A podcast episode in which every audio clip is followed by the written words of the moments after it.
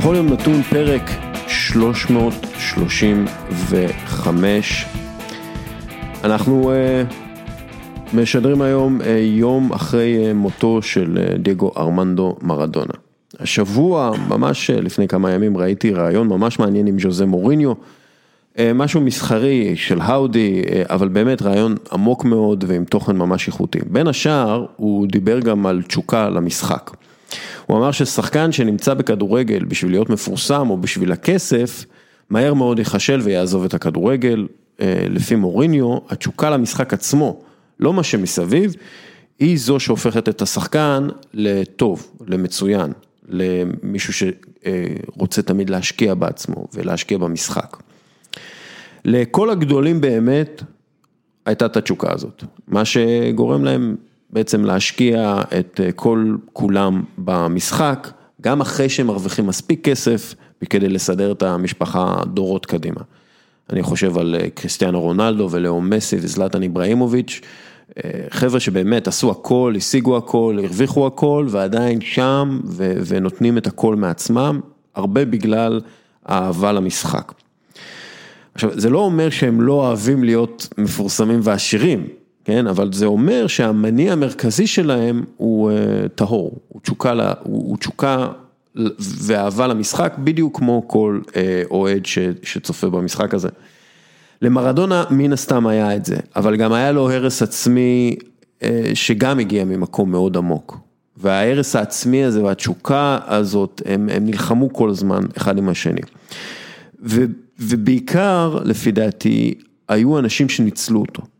אנשים שלא שמרו עליו, שאף, שאולי אף פעם לא אמרו לו את האמת, ו, וזה פגע בו. והתשוקה הזאת לא הייתה גדולה מספיק כדי לשרוד את היצר העצמי והניצול של אחרים. הרבה מפורסמים, בוא נגיד, איבדו את זה, במיוחד באייטיז, כשהקוק הפך למיינסטרים והייתה טלוויזיה בכל בית, ואם היית מפורסם, היית מפורסם בצורה שאף אחד לא היה מפורסם לפניך. כלומר, היום כל אחד יכול להיות מפורסם, אתה שם ביוטיוב, אתה עושה איזה שטיק ואתה יכול לקבל את ה-15 שניות ו-15 מאיות או 15 דקות או 15 ימים, 15 ימים של פרסום, אבל אז היית באמת צריך להיות מאוד מיוחד במשהו, בתחום מסוים, כדי להפוך למפורסם ברמה של מדונה, פרינס, מייקל ג'קסון, מייקל ג'ורדן, דייגו, ארמנדו מרדונה. עכשיו, כולם תוצרים של האייטיז. כולם היו באמת מפורסמים יותר מכל אחד בתחומו, וכולם היו מבודדים מאוד, מאוד בודדים, והשפיות של חלקם לא שרדה את זה. אנחנו גם רואים, מדונה עוד בריאה ו, ומתפקדת, אבל כאילו גם פרינס, גם מייקל ג'קסון, מייקל ג'ורדן הוא, הוא, הוא משהו אחר, אבל גם הוא, יש עליו סיפורים ש... שהשפיות זה לא, בוא נגיד, לא מנת חלקם, ודיגו מרדונה. עכשיו אנחנו מסתכלים על זה, זה, זה אנשים שבאמת הגיעו לאן שהגיעו בזכות התשוקה האדירה הזאת, והפרסום הפיל אותם באיזשהו מקום. וזה לפי דעתי אחד מהמסרים או הלקחים של הסיפור של מרדונה. הפרסום זה לא משהו, להיות כל כך מפורסם זה לא משהו טבעי. זה, זה לא משהו שמישהו אמור אה, להחזיק על הראש שלו. אה, ואנחנו ראינו באמת את הקריסות האלה, ו, וזה אפילו גורם לי טיפה יותר להעריך את רונלדו ואת מסי ואת זלטן ואת את הכוכבים האלה היום, שהם כל כך מפורסמים, אבל הם גם שומרים על עצמם הרבה יותר טוב מאשר הכוכבים של פעם, ובטח אה, יותר טוב ממה שמרדונה עשה. אני רואה את הסיפור של מרדונה כמאוד טרגי, אנחנו נדבר עליו עכשיו טיפה יותר, טיפה יותר לעומק, טיפה יותר על מי היה מרדונה ואז נעבור לענייני דיומה שנראים טיפה חסרי טעם כרגע, אבל עדיין יש להם טעם כי, כי החיים ממשיכים. איתנו בוקסה. היי. חוזר, לה, חוזר לפודקאסט, ועמית לוינטל בזום. אהלן, חברים, גם אני חוזר. כן, אה, ככה, אה, בוקסה, מה המצב? אמ, בסדר. אה, באמת, אתה יודע, דייגו טרף את הקלפים, אה, סיפור עצוב, אבל אני חושב שזה לא מפתיע אף אחד, זאת אומרת, כן. זה לא מפתיע אף אחד, כולנו יודעים מה נכנס לגוף של דייגו, במהלך כל חייו מאז שהגיע לנפולי. כן. אנחנו, אנחנו לא נעשה איזה כרוניקה של החיים של אה, מרדונה, כי יש מספיק מזה, ואנחנו רוצים לתת איזושהי זווית מיוחדת, אז אנחנו נדבר על הזוויות המיוחדות שלנו. אה, אבל לפני שאנחנו אה, מתחילים, יש פינת באמיתי בחסות קפה טורקי עילית, מן הסתם אני מקדיש את זה למרדונה. אז שני נתונים, אתם צריכים להגיד לי מה באמיתי ומה לא באמיתי. דרך אגב, עם מרדונה אף פעם אי אפשר לדעת מה באמיתי ומה לא באמיתי. זה אחד מהקטעים אה, שלו. אז אה, ככה, אה, נתון ראשון, לדיגו מרדונה היו 30 שערים ב-43 משחקים בברצלונה.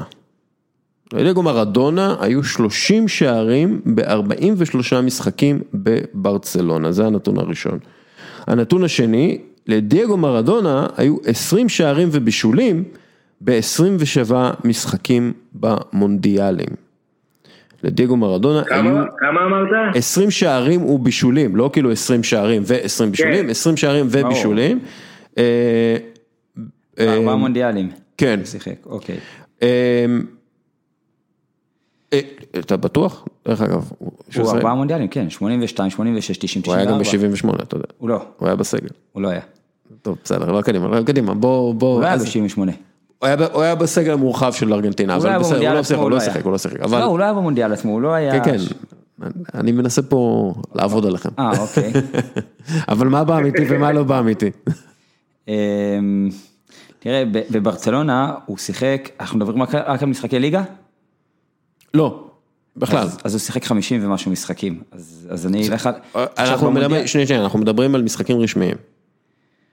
כן, הוא שיחק, אנחנו מדברים על משחקים רשמיים, אה, הוא דרך אגב, נפצע, תראה, הוא שיחק שתי עונות בברצלונה, כן. הוא שיחק שתי עונות, הוא היה פצוע די הרבה זמן שם. אה, אני חושב שיש לו איזה 22 שערים בליגה ב-30 ומשהו משחקים. אז, אה, ואתה אומר שהוא הבקיע 30 שערים ב...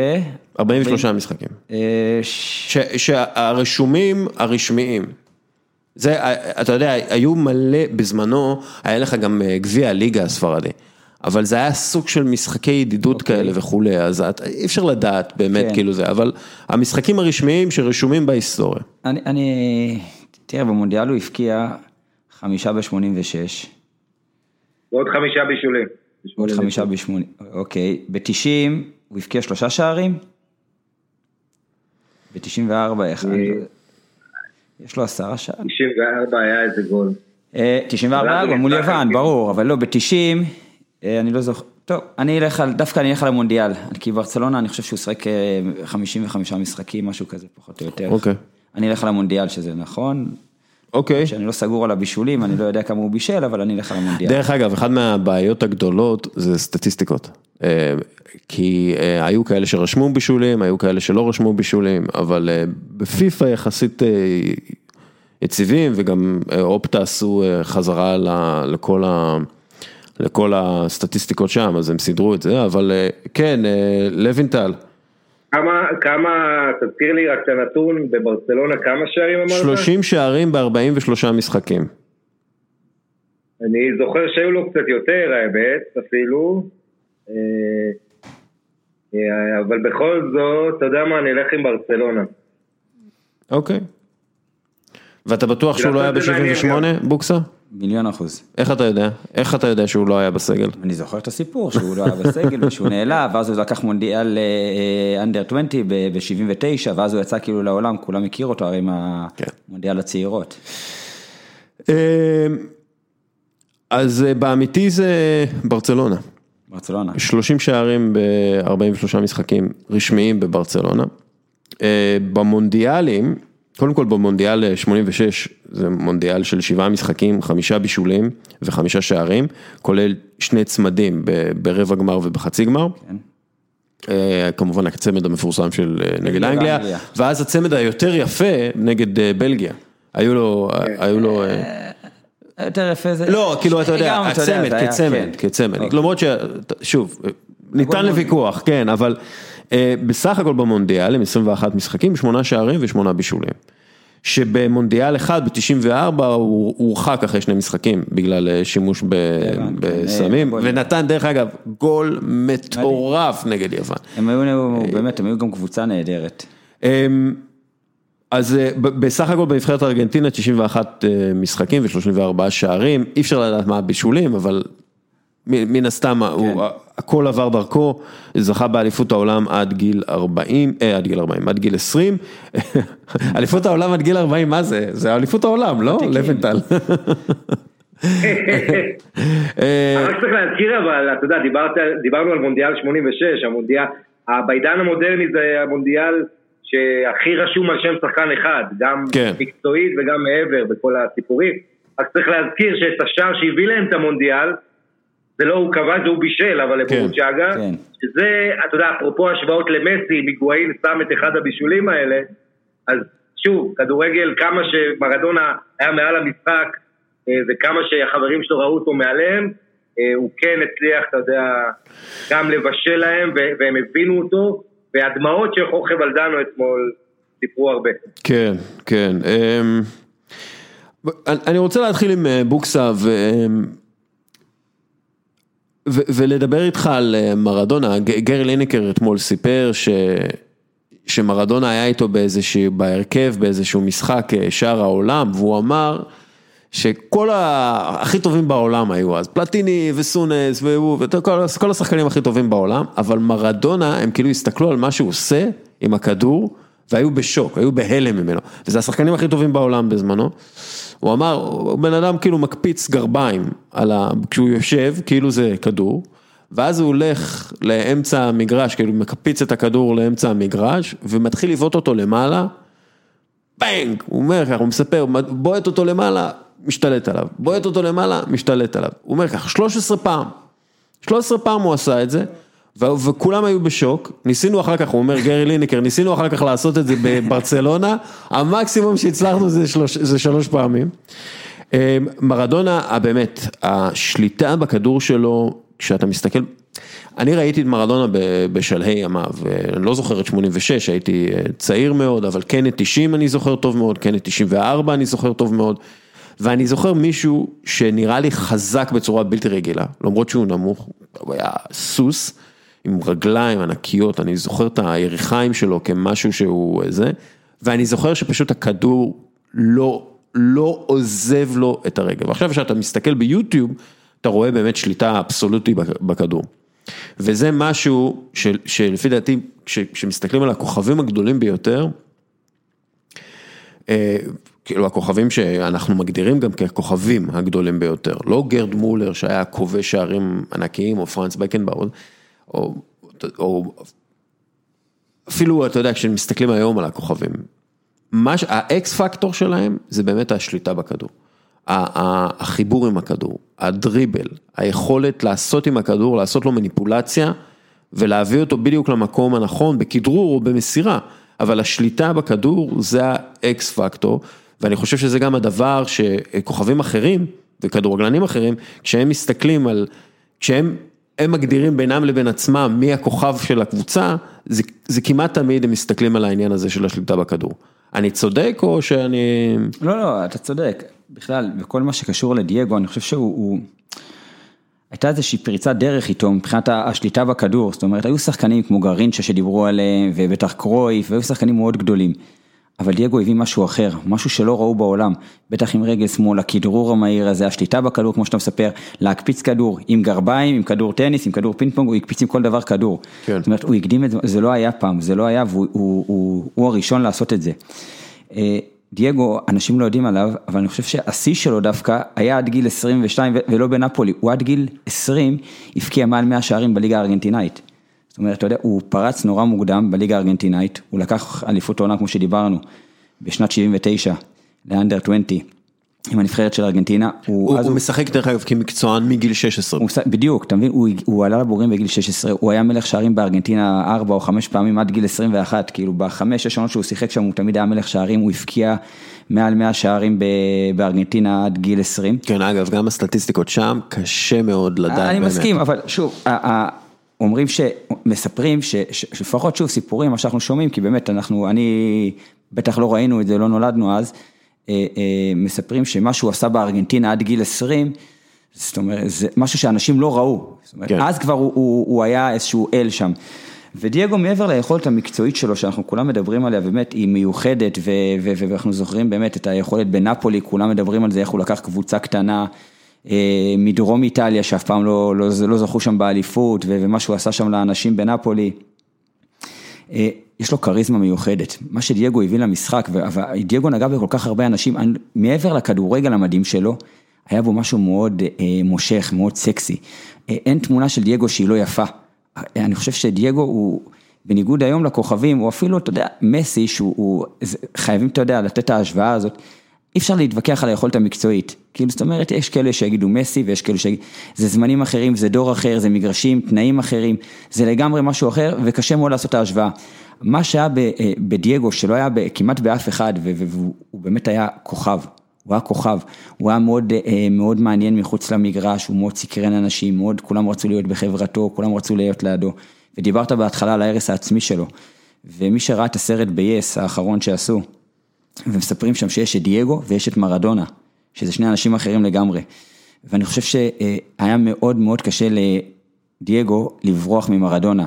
זאת אומרת, זה היה בלתי נמנע, ההגעה לאיטליה, לנפולי וכל מה שהיה סביבו, אי אפשר היה, זה היה בלתי נמנע, ואני חושב שנכון, הוא אגדה והכל, אבל אם תשאל אותי, אני חושב שהיו לו חיים עצובים בסוף. כן. אה, זו כן. דעתי. אבל אה, הוא באמת שם כאחד שגדל בשנות ה-80 והתבגר בשנות ה-90, דייגו ארמנדו מרדונה זה שם מבחינתי הכי חזק שהיה בכדורגל. כן, זה גם, אתה יודע, כולם רוצים, כאילו, אתה יודע, אני זוכר אה, את המשחקים ב...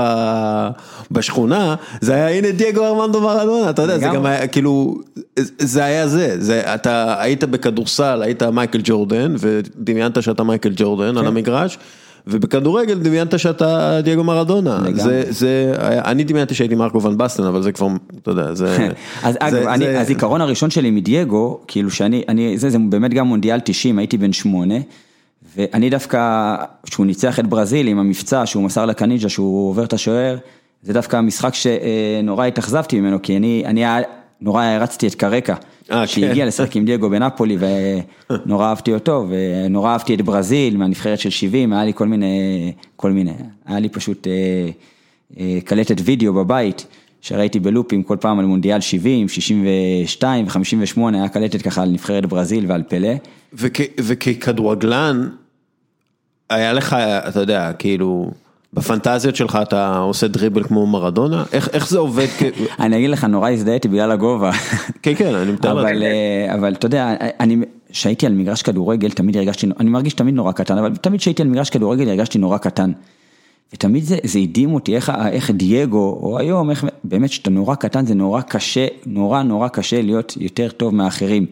אתה צריך להיות סופר דומיננטי וסופר יותר טוב מהאחרים, בשביל באמת להצליח ברמה כזאת. ו... ודייגו באמת היה מיוחד מאוד, אז, אז באמת הכוח רגליים שלו והמהירות, הצד הראשון שלו היה מדהים, והשליטה בכדור היא... גם, גם הוא היה חזק, הוא היה, הוא הוא היה חזק, חזק ב, אתה יודע, הוא היה מקרר קטן, מיני... בשנות ה-80, מה שטוב זה שהמכנסיים היו נורא קצרים, זאת אומרת, כן, אתה יודע, זה לא כמו היום שהם עד הברך, ואז יש גרב ולא רואים בכלל את הרגליים של השחקנים. בשנות ה-80, ממש, אתה יודע, ראו, תמיד ראו את הרגליים של דייגו, וזה תמיד היה וואו. גזעי עץ כאלה. לגמרי. אה, זה היה דייגו וקובי דג'אני. לא, קובי דג'אני היו לו רגליים. לא, אבל זה, זה, אגב, זה גם מה שכדורגלנים מסתכלים עליו, כלומר, ממש, אתה מסתכל על, ה, על הגוף של השחקן וזה, אתה ישר אומר, אוקיי, זה, זה צריך לשים לב לדבר הזה. כן, לגמרי. למי עוד היה גוף אה, יוצא דופן? איתך כשחקן. איתי כשחקן? כן. בדרך, שוב. חוץ מערן לוי. לא, אתה יודע, הזרים היו הרבה, יניק אמנן היה כאילו, מי מי? יניק אמנן, אתה זוכר את אוקיי. הפרסומת של פסק זמן? כן. שהוא היה רץ בספארי, הבחור שם, כן, כן. ככה יניק אמנן היה נראה, זאת אומרת, פסל כאילו. פסל, כן. כן, היו, בעיקר, בעיקר השחקנים האפריקאים, הם, יש להם גנטיקה כנראה טובה יותר, והם היו ממש, דיו דייוויס כאילו היה מפלצת מבחינת, אחוזי שומן אפסיים. אפסיים, משהו כאילו, זה היה באמת דיו דייוויס, אתה יודע. למשל גוסטבו בוקולי נמוך, אבל הוא השחקן הכי חזק ששיחקתי איתו. כן. גוסטבו בוקולי מדהים, הוא, הוא למשל, הוא גם מטר שישים ושמונה. הוא נראה כמו כלום, אבל... יש לו את הרגליים הכי חזקות באפר שהתמודדתי מולו. אין לי ספק דרך אגב שלז'ואאו פיליקס יש, יש רגליים, אני, הוא אחד מהבועטים הכי חזקים בכדור ש, שראיתי לאחרונה, הוא פשוט, יש לו בעיטות מטורפות, והוא כאילו, הוא ילד ויש לו פשוט... הוא גם, גם הטכניקה, אבל... אגב, אני לא חושב שהכוח רגליים קשור לטכניקת בעיטה או אוקיי. עוצמת בעיטה. קובי חסן היה לו את הרגליים הכי דקיקות ששיחקתי איתם. זה טכניקה? ויש לו בעיטה בעוצמה מדהימה ודיוק בבעיטה. לא, אבל אתה יודע, כאילו הארבע ראשי שלך, שאתה מניף אותו ושאתה רץ והתנופה. הבעיטה זה טכניקה. כן. הבעיטה זה טכניקה. כן, אני פשוט חושב, אתה יודע, על הבעיטות הכי חזקות שראיתי זה רוברטו קרלוס. ולא היה, כן, אתה יודע, כן. יריחיים של אללה יוסטו, ואגב, אני חושב שהוא גם, כן, אני חושב שגם הוא דיבר על זה, שעל היריחיים שלו יש לו את כל הכוח של הביתה, כן, גם לא... לקומן היה רגליים. כן, לא, אתה יודע, גם בארץ, אם תיקח, כן. אז איציק זוהר, רמי אבולאבן, לא יודע, כן. ערן לוי, אתה יודע, הם תמיד היו יותר אה, פיזיים מאחרים. אה, אבל כן, גם שיחקו המון שחקנים שהם היו רזים ודקיקים, והייתה להם בעיטה מדהימה. אה, קובי חסן, אני זוכר אותו, אני סיקרתי אותו במכבי נתניה. לוינטל. אה, הוא היה כוכב ליגה כן. שנייה המון שנים. אם אני רוצה שאני אמשיך, אתה מדבר פה על הרגליים החזקות, אבל אני זוכר ממרדונה בעיקר את הצ'יפים עם הטאצ' העדין. זאת אומרת, את הכוח הוא השתמש בו בשביל לעבור שחקנים, בשביל לעשות הרבה דברים, אבל תמיד כשהוא ראה את השער, אז היה לו את הטאצ' הנפלא הזה, יותר רכות, החיבור הזה לכדור, ש... רק למרדונה ומסי היה אותו. אה, ואתה יודע, כשאתה חושב על מרדונה בגדול, אני חושב שלא היה בהיסטוריה דמות שכל כך הייתה בקונצנזוס, למרות שהיא עשתה את כל הדברים בשביל לא להיות בקונצנזוס. אה, כמובן כל מה שקרה מחוץ למגרש, אבל גם העניין הפוליטי, אתה יודע איך הוא לקח את הצד של פידל קסטרו, אה, והיו לו גם את ההתבטאויות שלו, ואיכשהו הוא היה כל כך ענק, שלא משנה מה הוא עשה, אה, הוא תמיד נשאר בקונצנזוס בגלל מה שהוא הביא לארגנטינה. ואתה רצית שאני אזכיר קצת מה, מה הוא הביא לארגנטינה ומה הוא בשביל הארגנטינאי. אז ארגנטינה ואנגליה ובריטניה שנות ה-80, מלחמת איי פוקלנד, כן. הבריטים הצבא יותר חזק. אם אתה הולך אל ה... אה, לשדה הקרב הבריטים יש עליונות על ארגנטינאים, מאיפה תגיע הנקמה? מהכדורגל. מהמקום הזה שהוא ה... מה שיושב לאנשים בלב אה, של התחושה, של האמוציות, הגאווה הלאומית הזאת. ואני חושב שכשאתה מדבר על דייגו מרדונה, אה, אז צריך לזכור קודם כל מאיפה הוא בא, מאיזו מדינה ומאיזו יבשת. ארץ הכדורגל, איפה שנכתבה ספרות הכדורגל הכי גבוהה, הכי יפה, אה, כן, כדורגל באור בצל של גליאנו מאורוגוואי, וגבריאל גרסיה מרקז הקולומביאני, וכל המדינות האלה, וכשאתה רואה אותו משחק ורוקד על המגרש, אתה מבין מאיפה זה ארץ הכדורגל, ובעצם זה חיבור טבעי. עכשיו דייגו, אה, רק שנייה, לוינטל, רק שנייה. קודם כל, אה, אנגליה המציאה את המשחק, ואחד מהדברים... כאילו אנגליה המציאה את המשחק, הדרום אמריקאים אה, שכללו אותו. המציאה אותו כדי שהדרום אמריקאים ישחקו אותו. בדיוק, המציאו אותו בשביל הדרום אמריקאים סוג של, אבל הגניבה הזאת של אה, מרדונה היא הגניבה הכי מוצדקת בעולם, מבחינת, הדרום אמריקאים, מבחינת הארגנטינאים, כי האנגלים היו נציגים של אה, קוליאנליזם והמערב החוטף והשודד. ומרדונה דרך אגב אמר את זה, וגם בסרטים הרבים שעשו עליו, הוא כל הזמן אמר שהוא מאוד גאה בזה, וזו הייתה הגניבה הכי גדולה שהוא עשה. וגם בגלל זה צריך אה, להסביר כאילו למה באנגליה עדיין הוא אה, נחשב מאוד שנוא, אבל בכל העולם, בכל העולם שבעיקר שונא את האנגלים, אז אה, כן. הוא מאוד אהוב בגלל זה. אבל, אבל זה הדדי, מצד אחד יש היום עיתון באנגליה עם כותרת, עם שער יד האלוהים, למה לא היה אז ור, באחלה כן. טיימינג, כן? מצד שני, זה גם הפוך, תראה, עד היום בארגנטינה, עכשיו ש... אתמול הספידו את דייגו ההמונים, אז אחד השירים ששרו הכי הרבה זה מי שלא קופץ אנגלית. כן. זאת אומרת, ה, אתה יודע, במובן מסוים הם קצת אפילו מתגעגעים ליריבות הזו מחוץ למגרש בשביל לתדלק את כל מה שקורה על המגרש.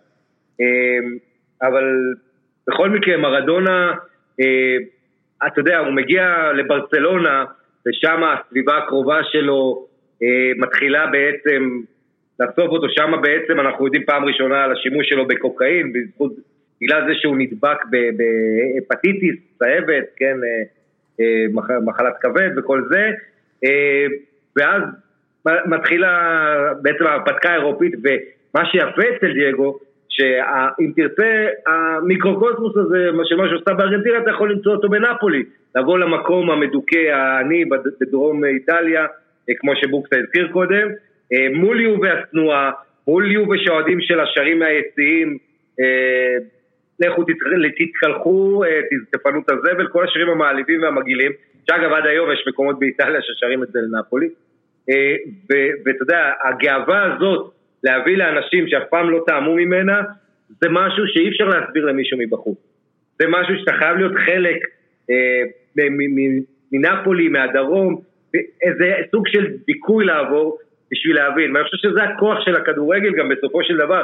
כי מה זה הכדורגל בקליפת אגוז? זה אנשים מהמעמד בגדול, מהמעמד הסוציו-אקונומי הנמוך, ודייגו מרדונה זה הביטוי הכי בולט של זה, שהגיע, גדל בפחונים, בלי שירותים ומקלחת בבית, באיזה פחון בשכונה ויז'ה פיוריטו הכי ענייה בבואנוס איירס, ומשם הפך לשחקן הכי מהולל שיש, הביא לארגנטינה תהילה, הפך ליותר מפורסם ומכובד מהשליטים של ארגנטינה, אה, אה, רובם בוא נגיד ככה, אה, ואני חושב שדייגו מצד אחד הוא הכי אלוהי על המגרש, מצד שני הוא הכי שטני גם, או ליד האלוהים, ראינו, המשחק מול אנגליה זה, זה מרדונה מדובשו ומעוקצו, איך הוא נותן לך את השער המאה באותו משחק ואת גנבת המאה באותו משחק, אז השובבות הזאת זה משהו נהדר, אתה יודע, אם אתה שואל על דייגו, וקראתי איזה טור מאוד יפה בנפולי אתמול, באתר אוהדים, אז מישהו כתב על הפנים המיוסתרות, תמיד היה לו את הפנים המיוסתרות האלה, שאני חושב שייצגו הכל, את המאבק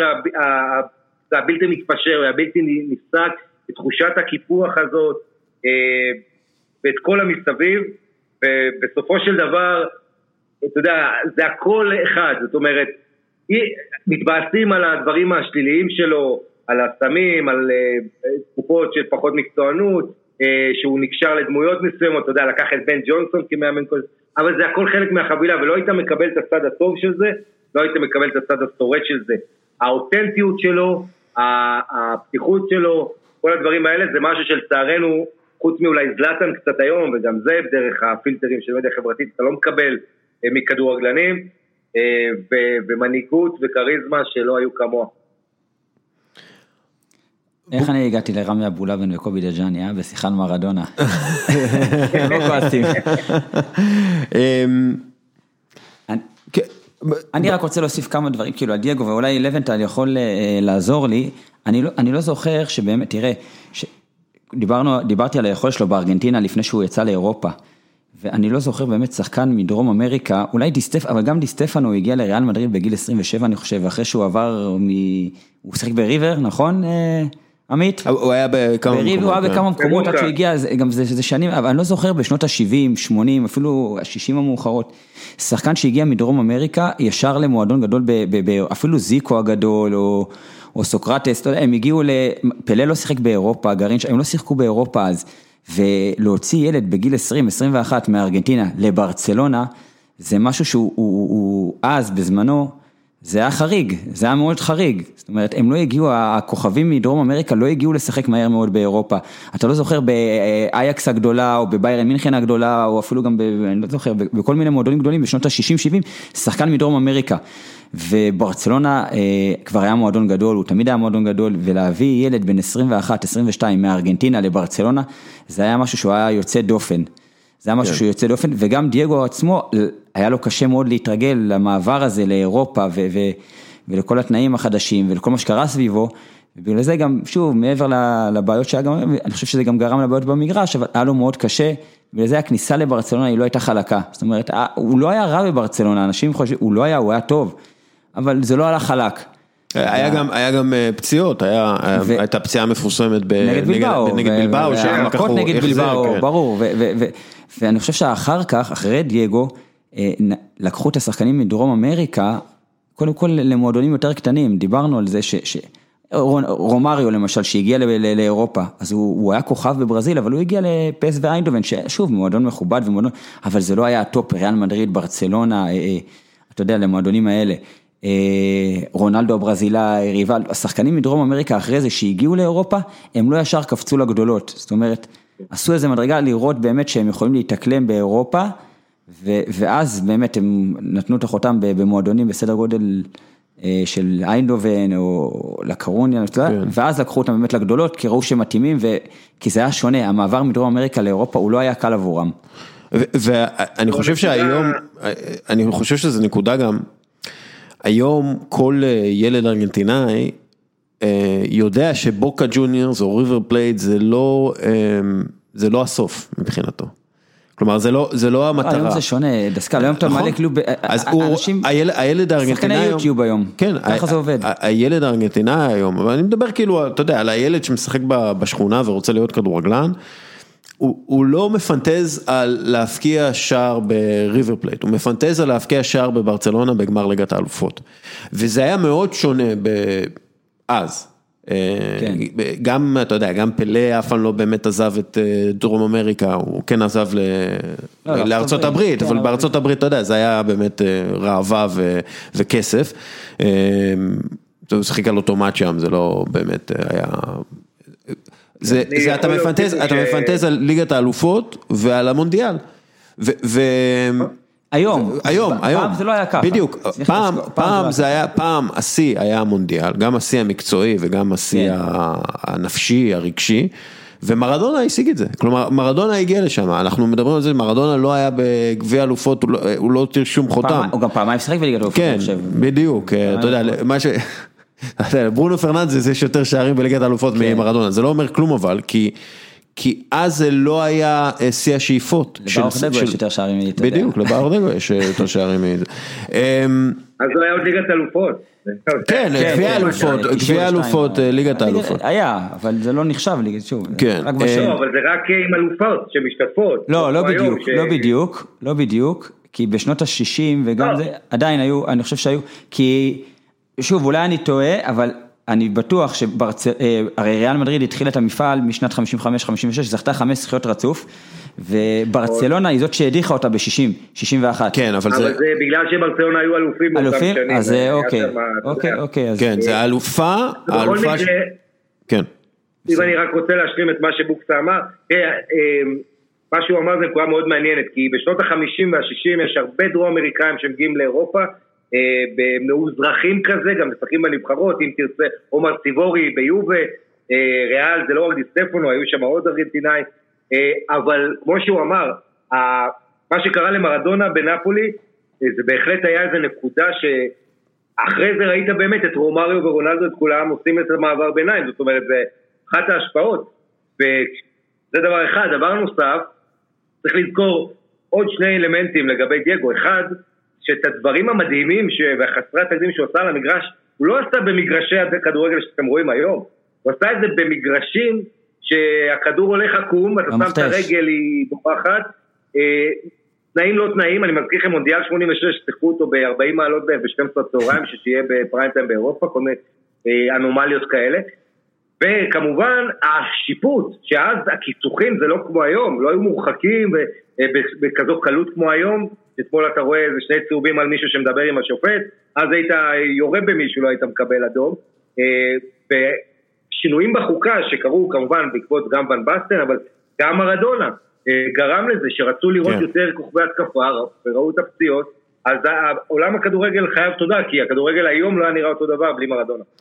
אה, כן, אני חושב שהרבה שחקנים שהיו מאוד כישרוניים, אבל לא חזקים כמו מרדונה, פשוט סיימו את הקריירה שלהם בגיל סופר מוקדם, אה, ואני חושב שהכדורגל לקח לו 20 ומשהו שנה, כי גם פלא דרך אגב, אתה רואה וידאוים של פאולים על פלא, זה פאולים שאתה כן. אומר, אלוהים אדירים, כאילו, זה היה ממש ניסיונות רצח, אה, או חבלה חמורה, באמת, זה ממש דברים נוראים, אפשר לראות ביוטיוב. ואז עוד לא היו כמעט חילופים, אתה יודע. כן. בשביל זה גם, בשביל זה קשה, עוד פעם אמרתי, ההשוואות, כל אחד והדור שלו, זה ממש ככה, קשה לא- מאוד. אני לא רוצה להשוות, אני לא רוצה להשוות. לא, ברור, אני אומר, אז אי אפשר גם, גם אם היינו רוצים. רוצים, אי אפשר. כן, אמ, אתה יודע מה, דיברנו, בוא נדבר שנייה על כישרון מול, מול אה, עבודה, או, כי, כי היה לנו ויכוח על זה בפעם הקודמת, כן. או לפני, אני לא זוכר, היה לנו איזשהו ויכוח על הכישרון, ואני לא מהאסכולה שחושבת ש, שיש דבר כזה כישרון, כלומר שיש מלאך שנוגע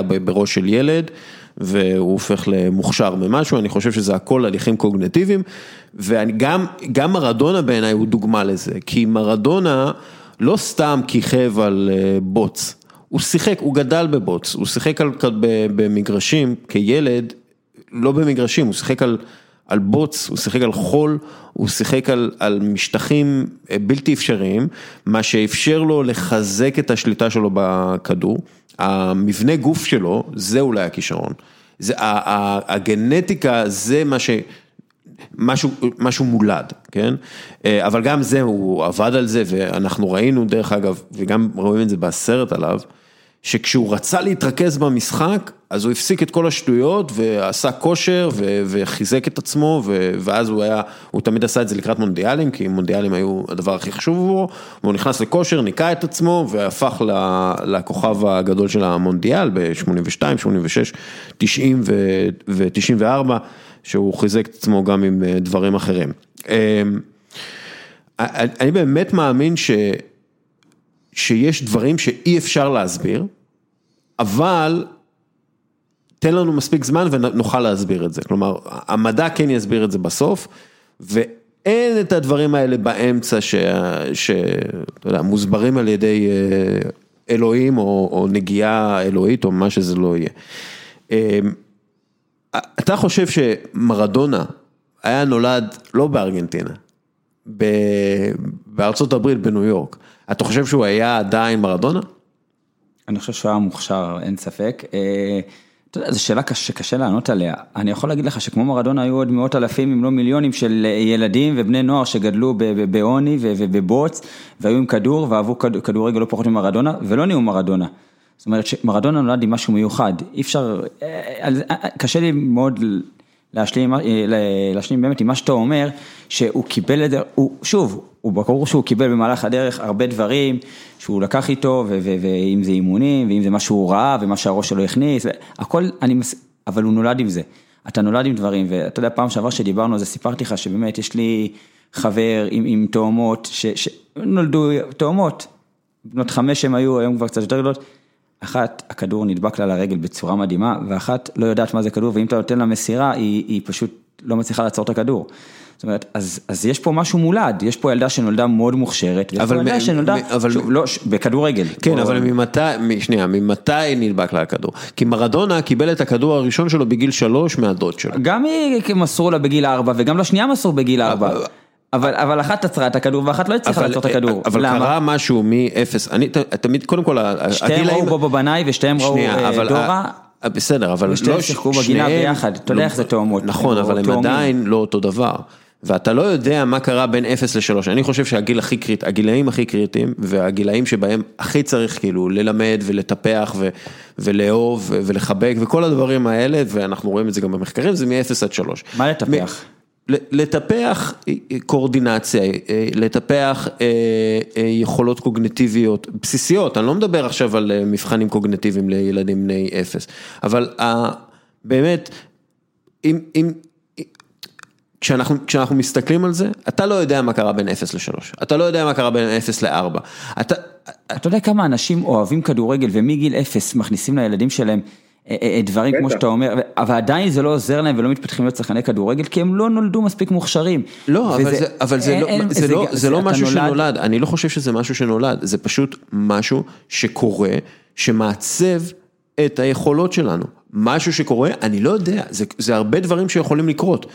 שוב, אם יש. אתה תיתן למדע מספיק זמן, הוא יבין את זה, אבל אתה לא, לא עושים את אין לי עוד הרבה הניסויים זמן, על אז זה. אני לא, לא אני. אומר, לא עושים את הניסויים האלה. עכשיו, המיוחדות הזאת, החיפוש אחרי המיוחדות האלוהית הזאת, נקרא לזה ייחודות אלוהית, זה, זה, זה, זה מבלבל אותנו, כי אנחנו צריכים להבין מה קרה בשביל שמרדונה יהיה מרדונה.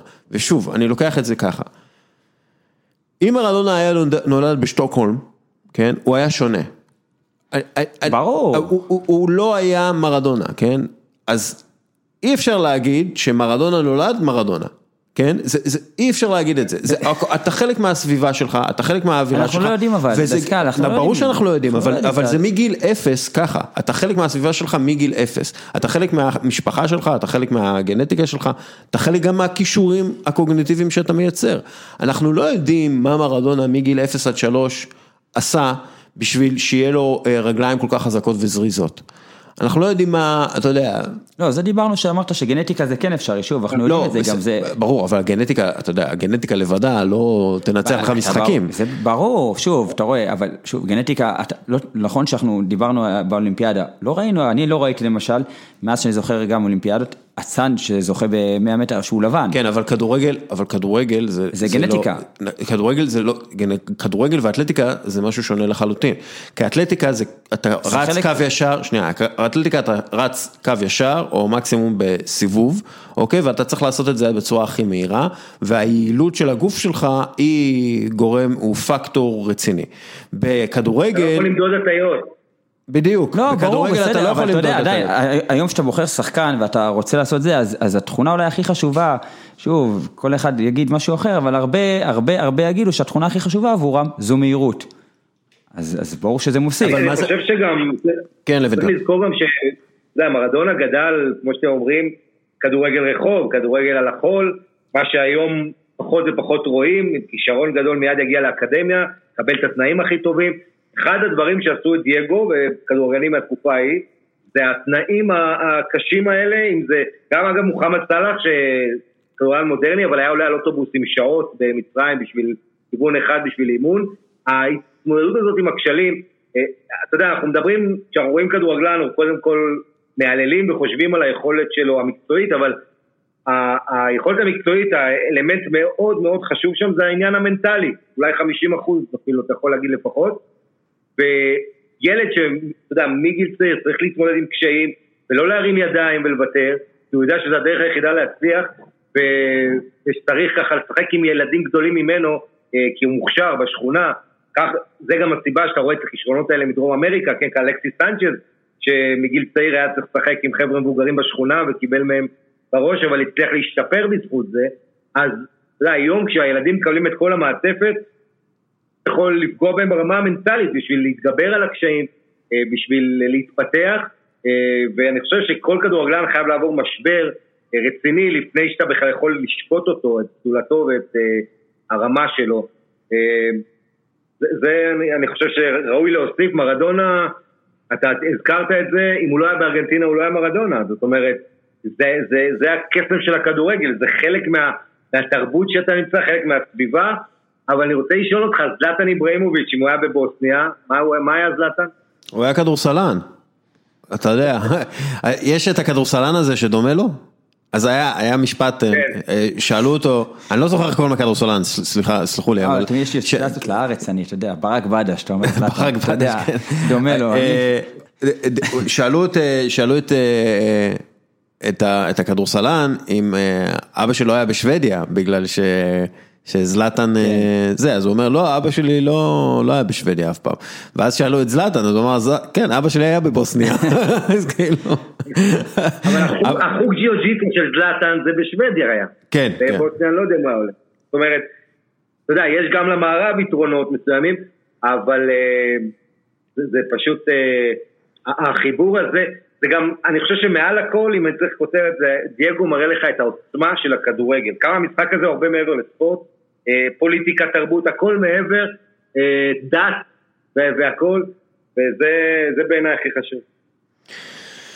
אה, ואני כתבתי את זה בפייסבוק אה, ובכלכליסט, אה, ש- שבסופו של דבר גם העוני אה, הפיל את מרדונה והוא סוג של קורבן של עוני גם כן, אה, עוני זה ה... זה המחלה האנושית, נגיד את זה ככה, אנשים שחיים בעוני, אני לא עכשיו נכנס לכל ההליכים של, אה, אני לא, אני לא נכנס לכל ההליכים של המהפכה התעשייתית וכולי, אבל אה, עוני זה, זה, זה לא המצאה מודרנית, אבל זה, אנשים לא אמורים לחיות בעוני, אוקיי? אה, ואנחנו מצליחים איכשהו לחיות בעוני, כי אם, אם חיות חיות בעוני, אין להם אוכל, הן מתות. אנשים, אין להם אוכל, הם שורדים והם מצליחים לשרוד והחברה איכשהו מצליחה. ועוני במובן הזה מביא לנו הרבה אה, מחלות, אה, שוב, זה, זה לא עניים מביאים לנו מחלות, העוני, המצב הזה מביא הרבה מחלות לעולם האנושי, לאנשים, לא רק מחלות. אה, פיזיות. מצד שני כדורגל. כן, אבל בדיוק. אני חייב להגיד. שנייה, שנייה, שנייה, שנייה, שנייה, תנו לי, תנו לי שנייה להשלים את זה.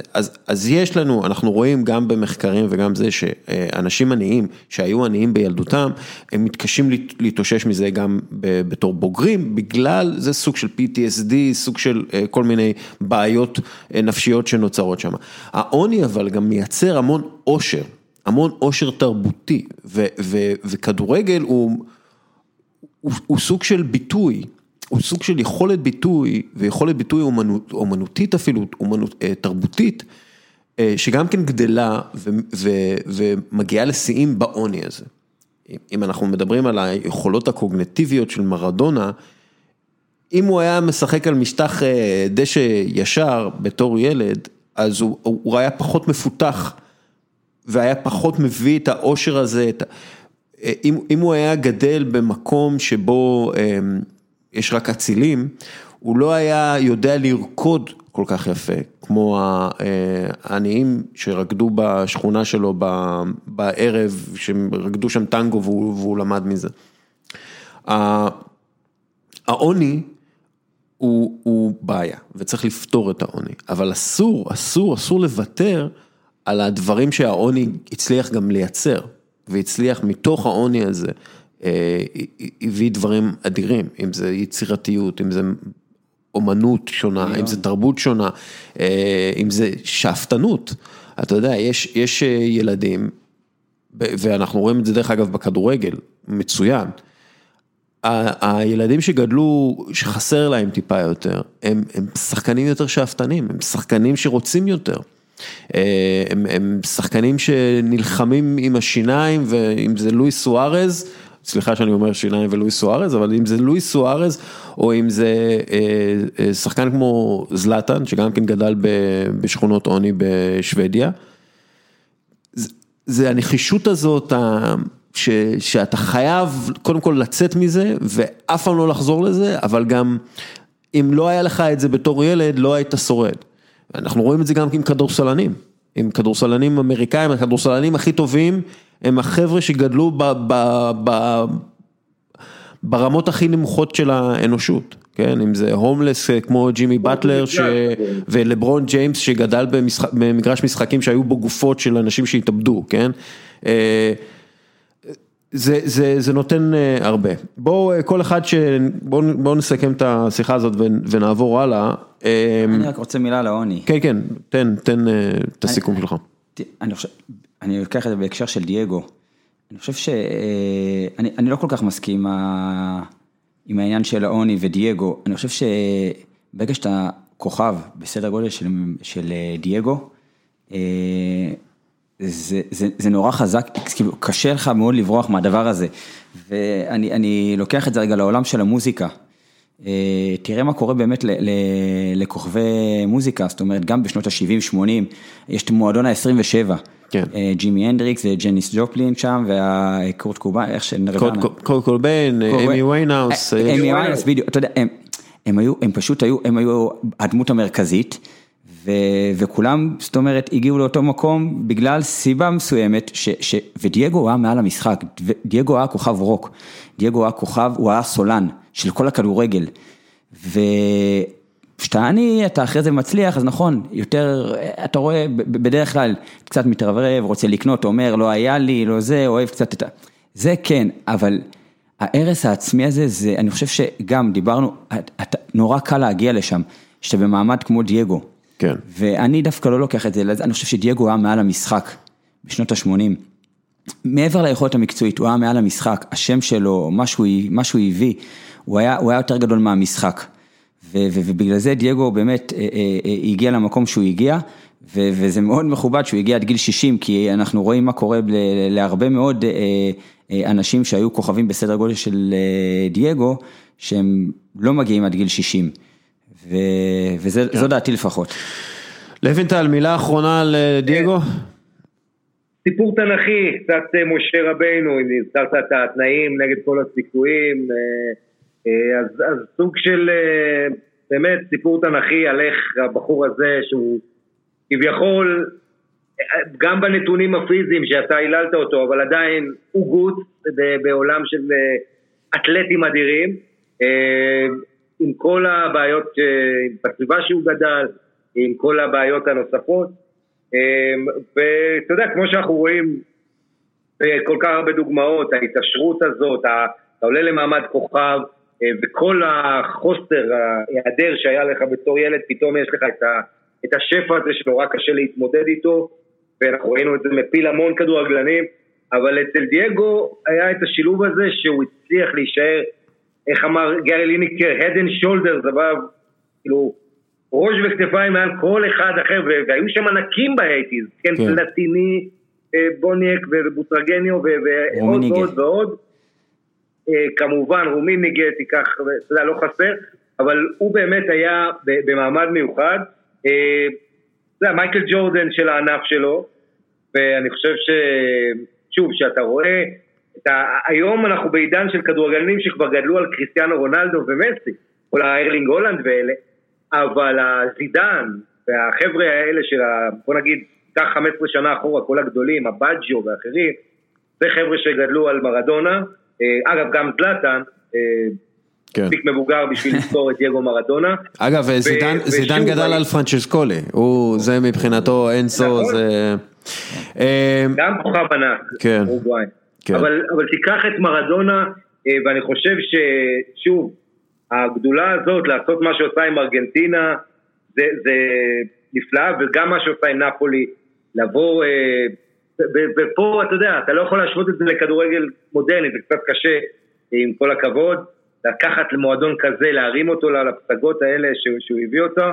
אה, בליגה הכי, הכי קשוחה הגנתית, הכי, אתה יודע, לא אגב, זה גם הליגה, הליגה הכי טובה בעולם בפאר, אה, בשנות ה-80-90 זאת כן. הייתה הליגה, כל הכוכבים הכי גדולים היו שם, היה לך את מילאן הענקית, היה את יובנטוס. כן, שלושת הגרמנים כן, במילאן, באינטר ושלושת ההולנדים במילאן. הוא היה הכי טוב. בקרב הכי טובים, זה, זה אין, אין ספק, כשהוא היה הכי טוב, כשהוא, כשהוא היה אה, מרוכז ולוקט אין, הוא היה הכי טוב. למרות הכישרון העצום שלו דווקא, חשוב לזכור, דייגו היה זה שיורד לכל גליץ', שנלחם הכי הרבה, כן. וכשהשחקן הכי מוכשר בקבוצה, אתה מתאבד על המגרש ועושה הכל, הוא לא צריך, אתה מעבר לזה שהיה לו את הכריזמה והוא ידע לדבר. שנייה, אה, לבנטל? לבנטל, אה, לבנטל נעלם לנו. אה, אני עוד מעט, עוד מעט נמצא אותו. אז אני... לב, שנייה, לבנטל, אתה שומע אותנו? לא, הוא נעלם. בכל מקרה, אני אסכם את זה בדברים של קונר מקרגו, את הדיון שלנו על כישרון מול זה. אין לי כישרון, זה הכל עבודה קשה, זה הכל אובססיה, הכישרון לא קיים. אנחנו כולנו שווים כבני אדם, אתה יכול להיות כל אחד, ואם אתה משקיע את הזמן והאהבה שלך, אתה תגיע לטופ. וזה הכל, אני לא כישרוני, אני אובססיבי. עכשיו זה מכות, לא כדורגל, אבל עדיין אה, אני אוהב את המסר הזה. אוקיי, חזרנו. אה, אני רוצה קצת אה, לדבר איתך, בוקסה, על, על עייפות החומר. אנחנו עכשיו נכנסים לתקופה מאוד קשה בכדורגל העולמי. אה, סוף נובמבר, דצמבר, ינואר, אה, יהיו, יהיו, אה, יהיו פגרות קצרות ואז ממשיכים בטירוף שמאפיין את העונה הזאת, עונת הקורונה. עכשיו, לפי דעתי זה יהיה, זה ישפיע יותר על קבוצות עייפות, מבחינת עייפות החומר שלהם, ואני לוקח לדוגמה את מנצ'סטר סיטי, פפ גורדיאולה למשל דורש מהשחקנים שלו להיות, אה, אתה יודע, מוכנים וחדים וקשובים 100% מה, מהזמן, הם צריכים לתת מעצמם 100% כל משחק, והם מתכוננים לכל משחק כאילו זה גמר גביע, אה, פפ אה, ממש מתעקש. שהתכוננו למשחק מול קריסטל פלאס כמו שהם מתכוננים למשחק מול ריאל מדריד. עכשיו זה שוחק בטירוף, אני מתאר לעצמי, זה גם את המאמן וגם את השחקנים. ולכן דרך אגב זה לא מפתיע שפפ גורדיולה, הכי הרבה זמן בקריירה שלו זה ארבע שנים, ובמנצ'סטר סיטי הוא כבר בשנה השישית, ואנחנו רואים קבוצה שחוקה ועייפה, שאני לא בטוח שהיא יכולה, למרות הכישרונות שיש לה ונגיד העומק שיש לה, הם, הם לא יוכלו להגיע לפי דעתי לשיאים יחד עם פפ. מצד שני, דרך אגב, רואים את יורגן קלופ, שהשבוע נגד לסטר, בלי טרנט אלכסנדור, בלי וירג'יל ואן דייק, בלי ג'ו גומז, בלי ג'ורדן הנדרסון, בלי תיאגו אלקנטרה, בלי מוחמד סאלח, ניצחון מאוד מרשים נגד לסטר סיטי, והקבוצה נראתה טוב ואינטנסיבית, והם נראים ככה. ואז מגיע המשחק מול אטלנטה והם כאילו, אתה רואה קבוצה גם כן, שפשוט עייפה. אז, אז בוא, בוא נדבר על עייפות החומר. מה, מה זה אומר עייפות החומר עבור, עבורך כשחקן והיום כ, כמנהל כדורגל? קודם כל, אני, אני חייב להגיד שצריך לזכור גם שהשחקנים משחקים מיוני ולא מאוגוסט. זאת אומרת, הם חזרו אחרי פגרת הקורונה, משהו ששיבש הכל, והם חזרו מיוני. והם חזרו למתכונת של עומס, זאת אומרת, אף פעם לא היה עומס ביוני או במאי, בתקופות האלה, הם חזרו ישר, בגלל שהיה צריך להשלים את הליגות, אז הם חזרו ישר לעומס. וזה מאוד קשה, והם בלי, בלי חופש מיוני. בלי קדם עונה. בלי קדם עונה, ובאמת הם צריכים לסחוב עד סוף השנה הזאת כנראה, אז זה, זה נקודה ראשונה. מבחינתי אני חושב שמעבר לעייפות הפיזית, מדובר בעייפות יותר נפשית, מנטלית. כן. מאוד, מאוד, קשה, מאוד קשה, כמו שאמרת, לשחק מול קריסטן פלאס באותה התלהבות, כמו שאתה משחק נגד ריאל מדריד או אינטר בליגת האלופות. ואני חושב שקלופ בשנתיים, שלוש האחרונות שלו, הוא כמעט ולא עשה רוטציה כזאת כמו שהוא עושה השנה. אנחנו יכולים לראות את זה במשחקים האחרונים של ליברפול, את הרוטציה שדיברת עליה, אני אתמול ראיתי אותם משחקים נגד אטלנטה, ראיתי את כל המשחק. הם היו צריכים להפסיד הרבה יותר מ-2-0, זאת אומרת, אטלנטה שלטו בכל המשחק, היו הרבה יותר טובים, הגיעו ליותר הזדמנויות, וליברפול פשוט הייתה קבוצה עייפה, קבוצה לא מספיק איכותית, כי באמת לא שיחקו השחקנים הטובים ביותר שלה, וזה בא מהמקום הזה, כמו, ש, כמו שאמרת, אני לגמרי מתחבר, זה בא מהמקום הזה. קבוצות יצטרכו, אם קבוצות עשו את זה בעבר, הם יצטרכו גם עכשיו להחזיק סגלים כנראה יותר גדולים ולהבין שיש רוטציה מאוד ברורה, כי יהיה קשה לשרוד ככה, ואנחנו יכולים לדבר על שני האנשים הלא אנושיים, שאנחנו תמיד אומרים רונלדו ומסי, וגם אותם אנחנו רואים פעם ראשונה שאני רואה שברצלונה עולה לפני שבועיים למשחק עם בטיס, ומסי לא משחק, נכנס במחצית או דקה, לא יודע, נכנס כמחליף, בגלל מנוחה, ומסי לא משחק השבוע בליגת אלופות בגלל מנוחה, וזה מסי. שהוא, אנחנו יודעים כמה הוא תחרותי וכמה הוא רוצה להשיג את רונלדו במלכות שערים בליגת אלופות וכמה זה חשוב לו לסיים מלך שערים בליגת אלופות וגם הוא נח. אז uh, הקורונה הביאה באמת שיאים uh, uh, חדשים של משחקים וצפיפות חסרת תקדים, ששחקנים אין ברירה, uh, נאלצים uh, לנוח ו, ואנחנו רואים גם ש... שהמשחקים, כאילו זה משהו שהוא קורה שלא יכל לקרות בתקופה שהיא לא קורונה, זאת אומרת שליברפול מקבלת שבע מאסטון וילה, או ש... יש תוצאות שהן לא הגיוניות בגלל מה שמביא איתו הקורונה, בגלל עייפות, בגלל חוסר קהל, בגלל שקשה מאוד להביא את מה שדיברנו על התשוקה והרמה הזאת, תביא, משחקים לפעמים. ועייפות החומר זה גם, היא קשורה לזמן שיש לכל קבוצה ביחד, נגיד את זה ככה, כלומר, אני די בטוח שאחרי תקופה מסוימת, שחקנים מסוימים עולים לך על העצבים, אתה רק מסתכל עליהם וכועס, כאילו... תסביר לי איך זה, אתה יודע, מרמת, ברמת השטח, ברמת חדר ההלבשה, מה קורה כשאתה שלוש שנים באותה קבוצה ועוד פעם... שוב, אם יש חיבור והקבוצה, כמובן שהקבוצה מצליחה, אז יש חיבור ונראה הכימיה מאוד טובה בחדר הלבשה.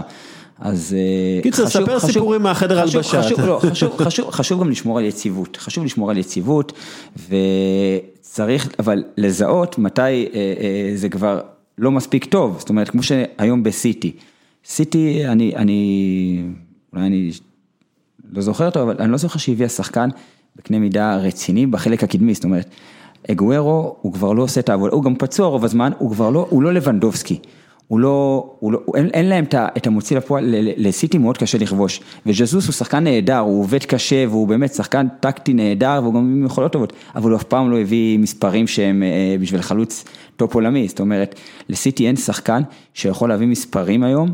ש, ש, אולי מחכים, אותם. אולי מחכים לאיזה מישהו עייף מברצלונה. עייף מאוד, כן. אה, אבל אה, אין להם שחקן שיכול להביא להם מספרים שהם זקוקים לו. אתה יודע שלמנצ'סטר סיטי, אה, לליברפול, סאלח ומאנה יבקיעו את ה-20 פלוס השנה. לסיטי אני לא רואה את זה, איך זה קורה. ואגב, הם ו... גם אה, חידשו קצת את הכימיה ואת הדינמיקה בשלישייה הקדמית עם ז'וטה. ליברפול, כן, כן לגמרי, כן. שהוא, שהוא מספק את הסחורה. שהוא מספק את הסחורה לגמרי, וסיטי לא עשו את זה, סיטי נורא שמו, שוב, הוא השקיע המון כסף בהגנה בשנים האחרונות, כי באמת ההתקפה שלו עבדה, אבל אגוורו כבר, אה, כבר לא אגוורו שאנחנו זוכרים, הוא גם עובר הרבה פציעות, אה, וג'סוס הוא, הוא חלוץ נהדר, אבל הוא, הוא לא מספק את המספרים שצריך. דוד, אה, אגב, דוד סילבה הוא מבחינתי חיסרון עצום למאצ'ר סיטי בכל מה ש... אה, בניית משחק, דמיון, יצירתיות, הוא, הוא, הוא, הוא מבשל הרבה שערים, הוא יוצר הרבה, הרבה שערים, הרבה הזדמנויות, וסיטי נפגעה באיכות שלה. ואם הם באמת לא יביאו שחקן בקנה מידה אה, אה, עולמי, כאילו רציני, שיכול לתת מספרים אה, כמו שצריך להיות במאצ'סטר סיטי, אז יהיה להם קשה להתרומם. למרות שפפ הוא מאמן נהדר ויש להם איכות מטורפת בסגל, עדיין אני חושב שחסר להם ואנחנו יכולים לראות את זה, סיטי מתקשה לכבוש שערים השנה. כן, אה, כאילו אין את הספארק. אפילו, אפילו סאנה, אני, אני קשה לראות למה באמת הוא עזב שם, כאילו, גם כשהוא עבר, הוא היה אמור לעזוב לפני שהוא עבר את הפציעה. כן. וזה פספוס עצום שלהם. כן. בעיניי. לוינטל. כן, אני רק רוצה להזכיר, אתה מדבר פה על העומס, אבל בואו לא, לא נשכח, זה לא רק כמו כל מה שהזכרנו, אין קדם עונה, לוח משחקים מטורף, כל שלושה ימים משחק וכל העניין הזה, גם אנחנו בתקופת קורונה, שזה, לא, אתם לא מבינים כמה מאמנים, ויש כאלה שמדברים על זה, הרוב לא, כי לא רוצים לצפות, אבל כמה זה מקשה על מאמן, שתיקח לדוגמה את ריאל מדריד, עדן עזר, שבועיים קורונה הוא בבידוד, הוא לא יכול להתאמן עם הקבוצה. הוא חוזר מהקורונה, הוא שבועיים לא היה באימונים, הוא היה רק אה, באימונים אישיים. עכשיו אתה צריך להחזיר אותו לפעילות קבוצתית, ולפעמים אנחנו מדברים פה על כמה שחקנים, שחקני מפתח. זאת אומרת, כל העניין של ניהול הסגל פה, הופך לקריטי, וזה לא רק שאתה צריך סגל עמוק ואיכותי, עם כל הפצועים והחולים, אתה יודע, בריאל מדריד, אני הזכרתי את זה יום שני בפודקאסט, יש לך שלושה שחקנים שלא היו חולים או פצועים העונה, זה מודריץ', ויניסוס ורודריגו. כל השאר עברו או פציעה או גם קורונה, או אחד מהשתיים או שתיהם. אז, אז התנאים הם מאוד קשים ואני חושב שגם אה, עומק ואיכות הסגל וגם מחלקות נוער, זאת אומרת שהרי בכדורגל אין ואקום, יש לנו חמישה חילופים, שאנחנו רואים, אה, אתה יודע, כשאין ברירה, מאמנים, אתה רואה כמות חסרת תקדים של צעירים שמשחקים העונה, גם עם החמישה חילופים, שבאנגליה חייבים כבר לאשר גם כן חמישה חילופים, לא יכול להיות שבליגה הכי פיזית באירופה, דווקא שם זה לא יהיה, אה, ובכל המקומות האחרים יש חמישה חילופים. אבל אה, אתה יודע, התוצאה היא שמצד אחד אתה באמת רואה יותר שחקנים, נחשף ליותר שחקנים חדשים, אבל מצד שני זה, זה באמת סיטואציה שהמאמנים לא היו בה, ומאוד מאוד מקשה, אבל היא גורמת לך, מאמנים מרוויחים מזה, תראה את ריאל מדריד שמנצחת את אינטר בלי בן זמה, בלי רמוס, שקזמירו רק עולה מהספסל, זאת אומרת, כן, קבוצות צריכות להמציא את עצמן מחדש ולגלות עוצמות מנטליות אדירות. ובמובן הזה הייתי אומר שטוטנאם אה, יש לה איזשהו יתרון בגלל המשהו החדש הזה שמביא מוריניו אה, אליהם, כלומר אני לא מדבר אה, חדש לכדורגל, מוריניו, לא, לא, אני לא חושב שהוא המציא את עצמו מחדש, כן, הוא עדיין אותו מוריניו. אבל מוריניו בשילוב כזה של שנה שנייה, שאנחנו יודעים בשנה שנייה במועדון הוא תמיד אה, מצליח או לזכות באליפות או מגיע למקסימום אה, עם הקבוצה. אה, ואנחנו פשוט רואים טוטנאם הרבה יותר רוצה, הרבה יותר אגרסיבית. נגד מנצ'סטר סיטי היו להם 25 טאקלים מוצלחים, 30 הרחקות, הם כאילו, הם עשו קולאז' וידאו של האגרסיביות שלהם בטוויטר, וזה מה שמוריניו רצה, ואתה רואה את זה, שהקבוצה כאילו אה, קיבלה אה, חיים חדשים, אה, והם מוצאים את עצמם ויש שם אנרגיות פנימיות מאוד, שאולי חסרות קצת לליברפול וקצת למנצ'סטר סיטי, ודרך אגב אולי לא חסרות לצ'לסי, כי אני רואה את צ'לסי גם כן מאוד אגרסיבית, מאוד רוצה, יותר יצירתית מטוטנאם, וזה, ובגלל זה אולי העייפות החומר הזאת תהיה קריטית, במיוחד במשחק בין צ'לסי לטוטנאם, אה, לראות מי הקבוצה היותר איכותית באיזשהו מקום, אנחנו, כי העונה, האיכות בעיניי לא תנצח. אה, השחקנים האיכותיים ביותר הם גם העייפים ביותר, העמוסים ביותר, ולכן הם, הם יתקשו להראות את האיכות שלהם. מה שננצח פה זה באמת אה, קרב, אה, קרב שוחות. דרוויניסטי. כן, כן. אני חושב שהסגל של צ'לסי הוא הרבה יותר רחב וגדול ואיכותי מהסגל של טוטנאם. זאת אומרת, אם אתה מוציא את ארי קין מטוטנאם, אז טוטנאם בבעיה.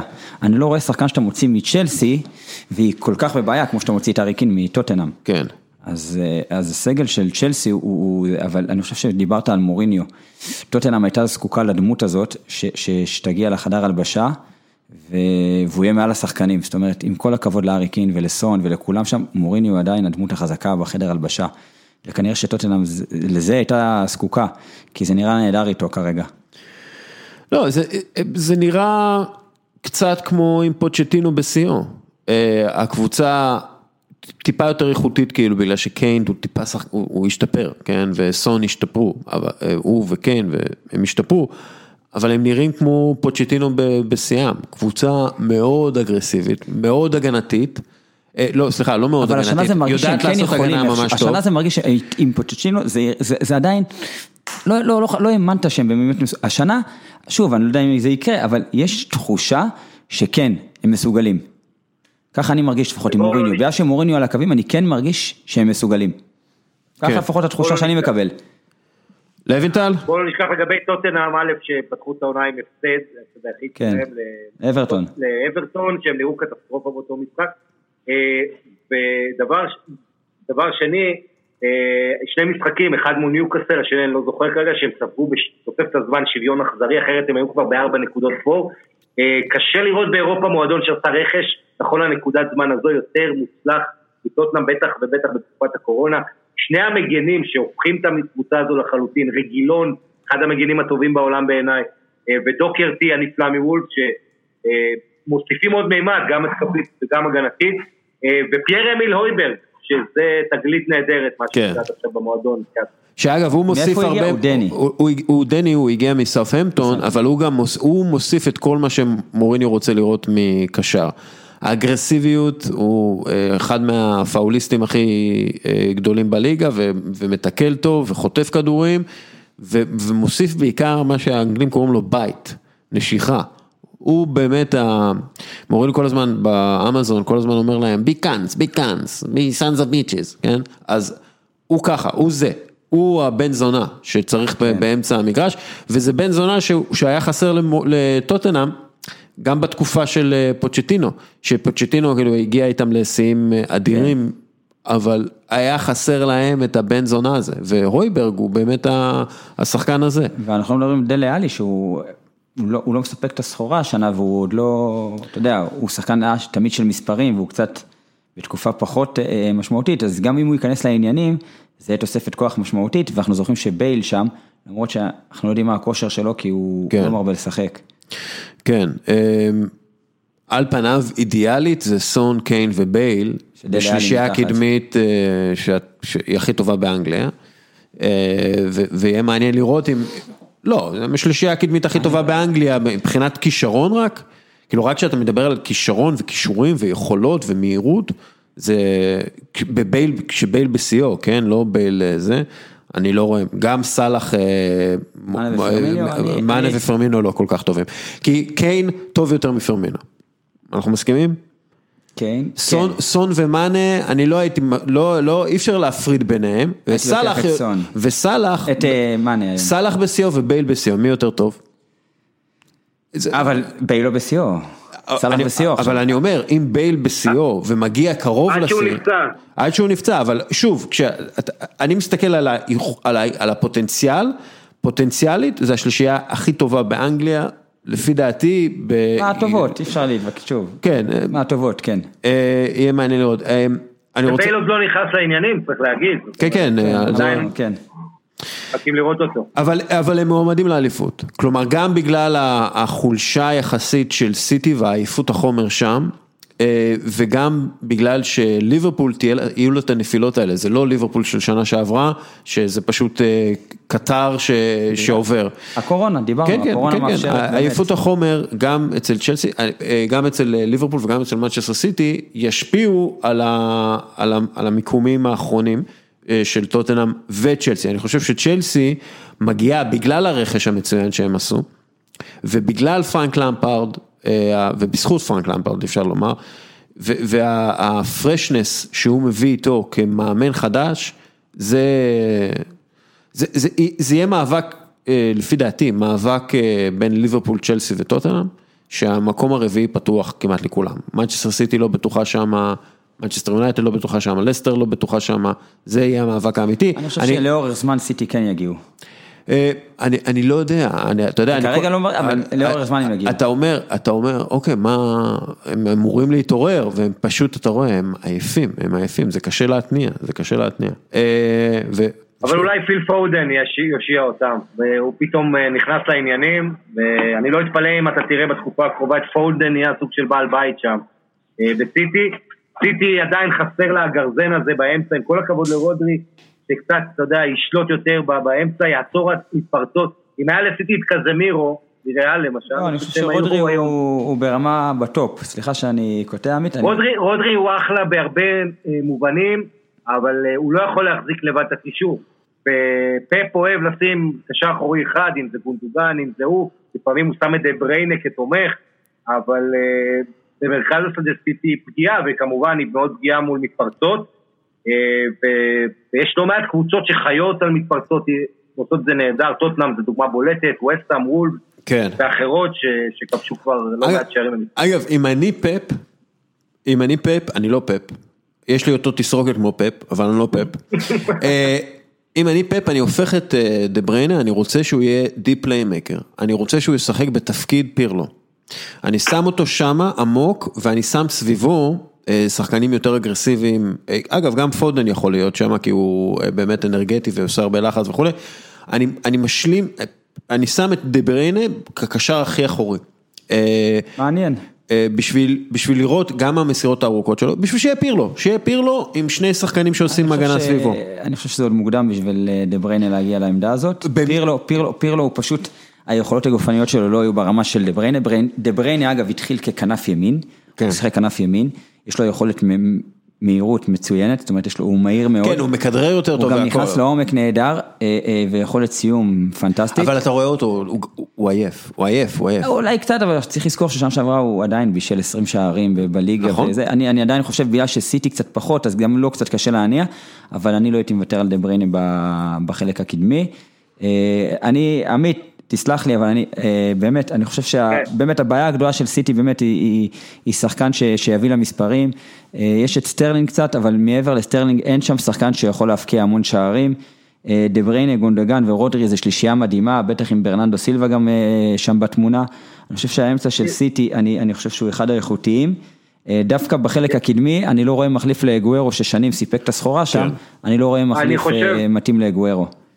אני לא חולק עליך בכלל, אני רק חושב שהבעיות הן יותר עמוקות מרק סקורר, הקבוצה הזו, כשאתה מסתכל על סיטי, כמה שהם מפחידים עדיין יריבות, אה, יש הרבה בעיות, בעיה אחת שלא דיברנו עליה, בעיית מנהיגות, מאז שווינסנט קומפני עזב את המועדון הזה, אין שם דמות שלוקחת, שאתה יודע, שצריך עם הגב לקיר, שאתה בפיגור, תראה כמה סיטי לא מצליחה לחזור מפיגורים, בניגוד לליברפול בשנתיים האחרונות, מגובה במספרים אה, די מדהימים. אה, הקבוצה הזו לא מצליחה, אנחנו זוכרים את שער האליפות נגד לסטר של קומפני, אה, כשהולך קשה, הקבוצה הזו חסר מנהיג, אה, מישהו שיהיה ככה, ייתן תקווה לאחרים ויראה אופי. עניין נוסף זה המגנים, שאתה יכול להגיד קנסלו, שהוא בכלל ימני, משחק בצד שמאל בשביל לחתוך לאמצע, אז אתה מבין מה פפ רוצה, כן, לרווח עם איזה קשר בצד, אבל זה הרבה פעמים לא עובד, וגם ווקר וגם אה, אה, קנסלו משחקים כמו קיצוניים, נחשפים אין סוף פעמים מאחור, אה, ואתה יודע, כרגע אני חושב שהתקווה היא שאם לפורט ודיאש, רובן דיאש כשירים, לפחות מרכז ההגנה יותר טוב ממה שהיה לסיטי בעונות הקודמות.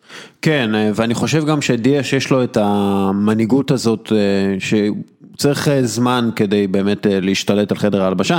אני רוצה שנייה לדבר על אדוארד מנדי, עוד מעט אנחנו נסיים כאן, אבל כתבה מאוד יפה בניו יורק טיימס על אדוארד מנדי ומיעוט השוערים השחורים.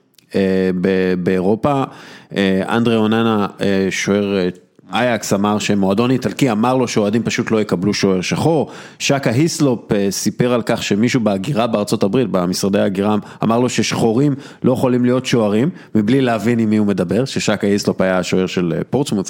הוא התכוון לכדורגל אחר נראה לי כן, אני לא חושב שיש אני לא חושב שיש שוער באמריקן פוטבול, טים האווארד אומר ש...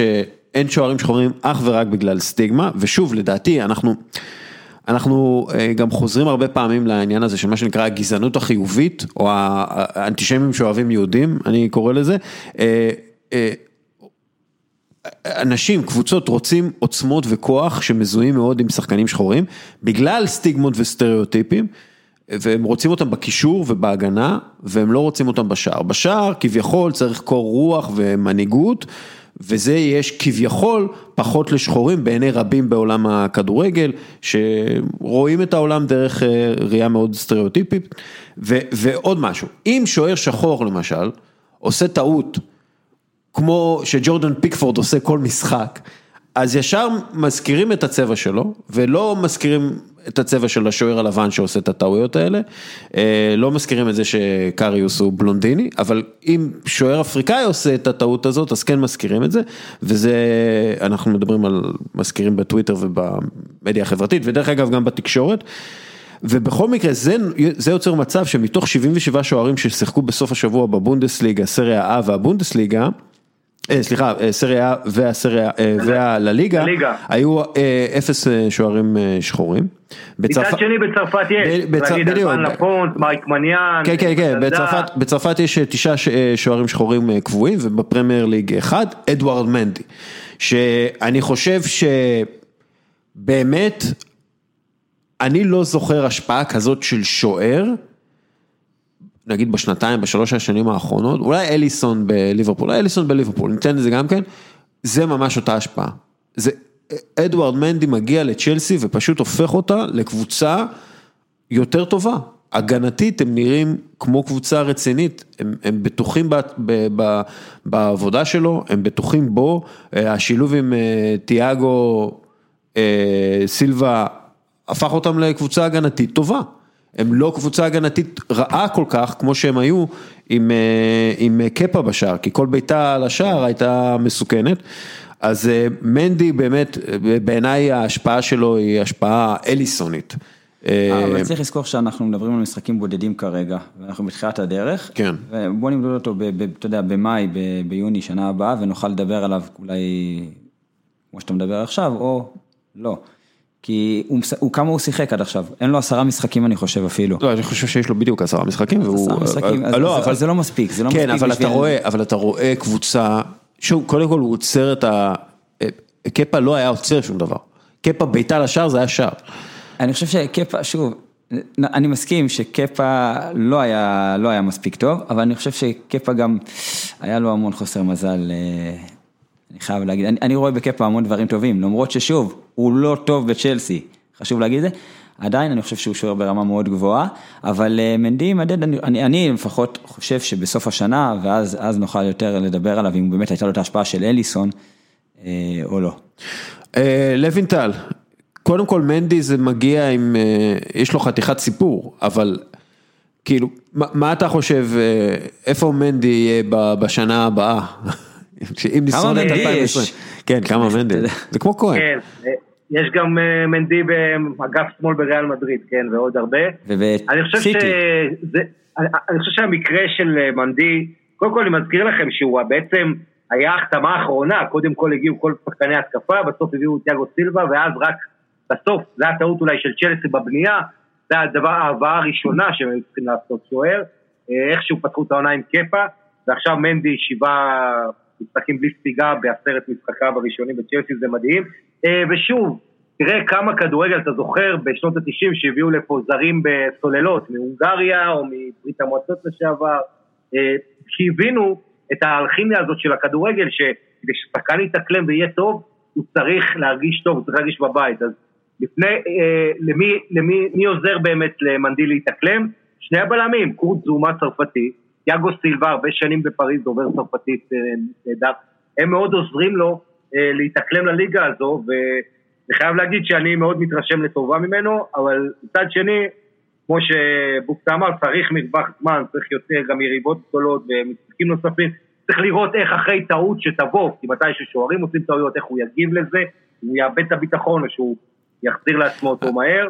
כן. אה, ובכל מקרה הוא נתן הצגה גדולה במגרש שהוא שיחק בו בעונה שעברה מול רן.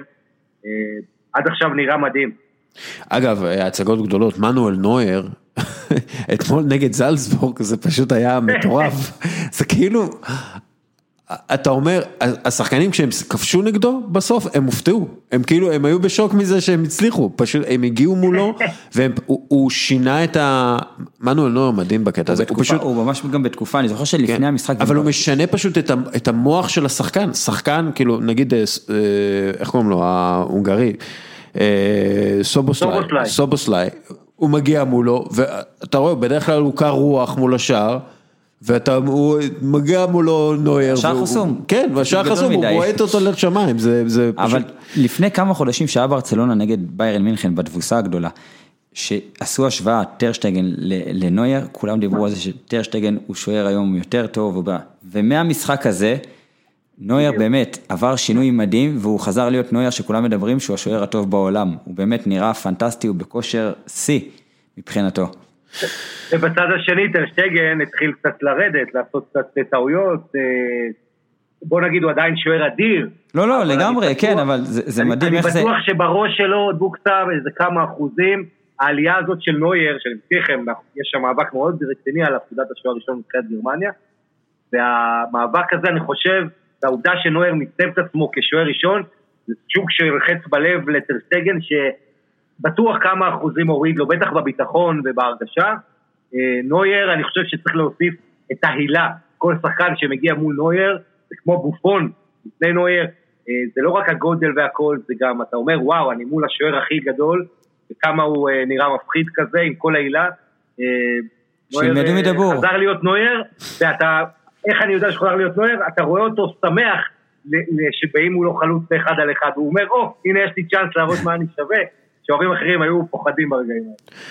כן, כן, אה, יש להם ביטוי לגרמנים, האהבה של הקרב, אני שכחתי איך קוראים לזה, אבל זה כאילו באמת אה, הרצון להתחרות. אה, Kampf משהו, אה, לא Mein Kampf, כן. לא Mein Kampf, Mein Kampf זה משהו אחר, כן. אבל Kampf משהו, לא, אני לא זוכר בדיוק, אני אמצא את זה.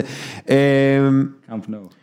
כן, Kampf Fleiß אולי, אבל אני אגיד לך, יש להם אה, Leidenschaft, שזה תשוקה. כן, שזה התשוקה, מוסר עבודה גם. כן, כן, זה מוסר עבודה והתשוקה לעבודה, אבל יש להם גם משהו כזה של, שאתה אוהב להיכנס לקרב, שיש את השחקנים האלה, כן. שאתה רואה את ה... אפרופו, אפרופו שוערים אה, גרמנים, יש נתון מדהים, לא, לא תכננתי לדבר על ארסנל, אבל יש נתון מדהים שנגד אה, לידס, שחקן ארסנל שהשלים הכי הרבה מסירות לפייר אמריק אובמיאנג, היה ברנט לנו, השוער. שזה אגב מראה, קודם כל שהוא מוסר טוב, אבל דבר שני זה מראה כמה ארסנל זה, זה המצב שם מבחינת איכות השחקנים הוא, אה, הוא ירוד בהחלט. אתה חייב, היום אתה חייב קשרים מרכזיים, דיברנו על דה ברוינה, אתה חייב קשרים מרכזיים שיודעים להניע את הכדור קדימה בצורה יעילה, בכדרור או במסירות, בטח נגד אה, לחץ, בטח נגד הגנות צפופות ולוחצות, אתה חייב את, את המישהו הזה שיגיע מאחורה, וזה לא סתם שארטטה רצה את אה, חוסם עוואר, שזה בדיוק מה שהוא עושה, וזה לא סתם שעכשיו מדברים באמת על אה, אה, סובוסליי לארסנל, כי זה בדיוק מה שהוא עושה, הוא מביא את הכדור מהאמצע למרכז, ואז מה, ש, מה שקורה זה שההגנות קורסות פנימה, ויש לך באגפים שחקנים פתוחים. מה שאין, אין, אין, אין לארסנל, אה, גרנדי צ'קה לא עושה את זה טוב, וגם אה, סביוס לא עושה את זה טוב, והאחרון שעשה את זה, הקשר המרכזי האחרון שעשה את זה בארסנל טוב היה אהרון רמזי, שבאמת כבש הרבה שערים וגם כן. פתח את הזה, אין אין, זה הכל עניין של spacing. טוב, מתחיל עוד מעט שוק העברות השחקנים וכבר מתחילים דיבורים וכולי, אני רק רוצה אה, אולי להזכיר כמה שמות, דיברנו על אה, סובוסליי שגם ארסנל רוצה אותו, גם מילאן, ו- ומדהים שהוא הולך להימכר רק ב-25 מיליון יורו, אה, ג'סי מרש המאמן שלו, האמריקאי בזלצבורג אמר שהוא יימכר. הוא אמר את זה בפודקאסט אמריקאי, הוא אמר הוא יימכר. ועדיין כנראה ללייפציג. כל ההתעניינות מבחוץ. אה, אנחנו, לא יודעים, כי, כי אנחנו לא יודעים בגלל שאנחנו שמענו, אתה יודע, על הולנד שהוא מגיע ללייפציג וכולי, ואני לא, לא בטוח שרדבול אה, רוצה למכור אותו ללייפציג, אבל מה שבטוח זה שהוא הולך, הרווח שלו הולך להיות מטורף. הוא נרכש מהונגריה, מווידיאטון, חצי מיליון, פחות מחצי מיליון אה, יורו, הוא הולך להימכר ב-25 מיליון יורו. עכשיו 25 מיליון יורו זה לא הרבה כסף, כאילו כביכול. גרושים. זה גרושים, בטח עבור שחקן שאמור כן. להיות הדבר הגדול הבא, אבל זה, ככה הם עובדים. ואנחנו רואים את הרווחים שלהם, אה, נבי קטע הגיע במיליון יורו, נמכר בכמעט 30 מיליון יורו, אה, סדיו מאנה הובא ב-4 מיליון יורו, נמכר ב-23 מיליון יורו, ככה הם מרוויחים את הכסף שלהם בזלצבורג, הם עושים את זה מצוין, ומאוד יכול להיות שסובוסליי הוא יהיה סוג של שחקן שכל כך משפיע על העונה, העונה כבר, כן. אה, כמו שהולנד השפיע על דורטמונד. אפילו דבור הם עשו איתו איזשהו אקזיט, נכון? בטח, עם דבור הם גם כן, אה, אני כתבתי את זה, כן, דבור. הוא באיזה 16 מיליון. דבור הגיע מגראסהופרס ב-5 מיליון יורו ונמכר ב-17 מיליון יורו, כן. שזה רווח אה, נעים ביותר, אה, אבל גם אופמקאנו שהגיע מפלציה, לא, לא חסר, הם זה. אני הייתי שם באקדמיה אגב, עשיתי שם השתלמות. אז מה? תספר לנו קצת על האקדמיה של זלצבורג. היא מדהימה, קודם כל ההשקעה במחלקת נוער שם היא ממש מטורפת. היא נבחרה גם לאקדמיה הטובה בעולם, שאני הייתי בשנת 2016, שם, ובדיוק הם זכו בצ'מפיונס ליג לנוער, כן. הם לקחו ליגת אלופות לנוער, שנה אחרי הייתי שם. ההשקעה עצומה, יש להם באמת... אה, אה, מה, קבוצת... מה מייחד אותם, כאילו ההשקעה סבבה? קודם כל ה sc, ה scouting שם זה, זה מדהים, הם, הם, יש להם, הקבוצת נוער שם, היא, היא, אולי יש שני שחקנים אוסטרים. זאת אומרת, היא מורכבת מגרמנים, מניגרים, משוויצרים, מכל העולם, משחקנים מכל העולם. ואגב, האקדמיה שלהם היא, זה אקדמיה שהיא גם של אוקי קרח וגם של כדורגל יחד, זאת אומרת, okay. אוקיי. כולם יחד, כן. יש שם מתקני אוקי קרח ומתקני כדורגל יחד, הכדורגל בחוץ, למרות שיש גם מגרש בתוך האקדמיה, שנקרא מגרש דום, ויש אה, מתקנים לאוקי קרח, שיש שם באמת מתקני אימון לאוקי קרח, משהו שאני לא חוויתי, כי לא הכרתי, אבל משהו ממש מדהים, זה... הייתה חוויה נהדרת. מה... יש שם מוזיאון נחמד גם של הקבוצה. מה, מה אתה יכול לקחת אבל מבחינה טכנית, מקצועית, מה אתה לוקח מ... משהו... מה, מה הדגשים שלהם? אני אגיד לך משהו יפה שהם אמרו לי, שהגעתי, יש, אני חושב, היו תשעה מגרשים, משהו, יש איזשהו אצטדיון קטן ממש, כאילו שהם משחקים שם את המשחקים, ויש עוד איזה שישה או שבעה, שמונה מגרשי אימון תקניים. וכשאני הגעתי וראיתי אימון, אז ראיתי שתי קבוצות מתאמנות על, על על מגרש אחד. זאת אומרת, אז, ועוד שבעה, שמונה מגרשים פנויים. אז אה, כשדיברתי עם הבחור שם, אז שאלתי אותו למה כאילו שתי קבוצות שהן לא באותו גיל, מתאמנות על אותו מגרש. אז הוא אמר לי שהם לפעמים נותנים להם להתאמן יחד, שירגישו את הצפיפות, שירגישו שלא הכל פה הוא... יש שטחים ולא הכל פה מגיע ולא זה, לתת להם את התחושה של, וזו הייתה תשובה ממש אהבתי, כאילו נהדרת, אתה יודע, וזה זה מביא באמת את החיסרון שלנו לפעמים מהמקומות שלנו, כשהייתי בפועל רמת גן בדיוק, זה ניהלתי את המחלקת נוער של פועל רמת גן, אז הורים התלוננו ששלוש קבוצות על מגרש, אמרתי, בזלצבורג יש עשרה מגרשים והם עולים שתי קבוצות על מגרש אחד, כן. אז זה בסדר, אתה יודע, אז, אז, אז מה שפה לפעמים חיסרון, שם זה יתרון או הפוך, מה ששם חיסרון, אצלנו זה יתרון, אז אפשר לקחת את זה למקום הזה, ו... כן. וזה היה מדהים. אגב, הם הם עושים איזה אימונים, הם עושים איזה אימונים מיוחדים? אה? אה, תראה, הייתי גם באקדמיה שלהם והייתי גם במילאן.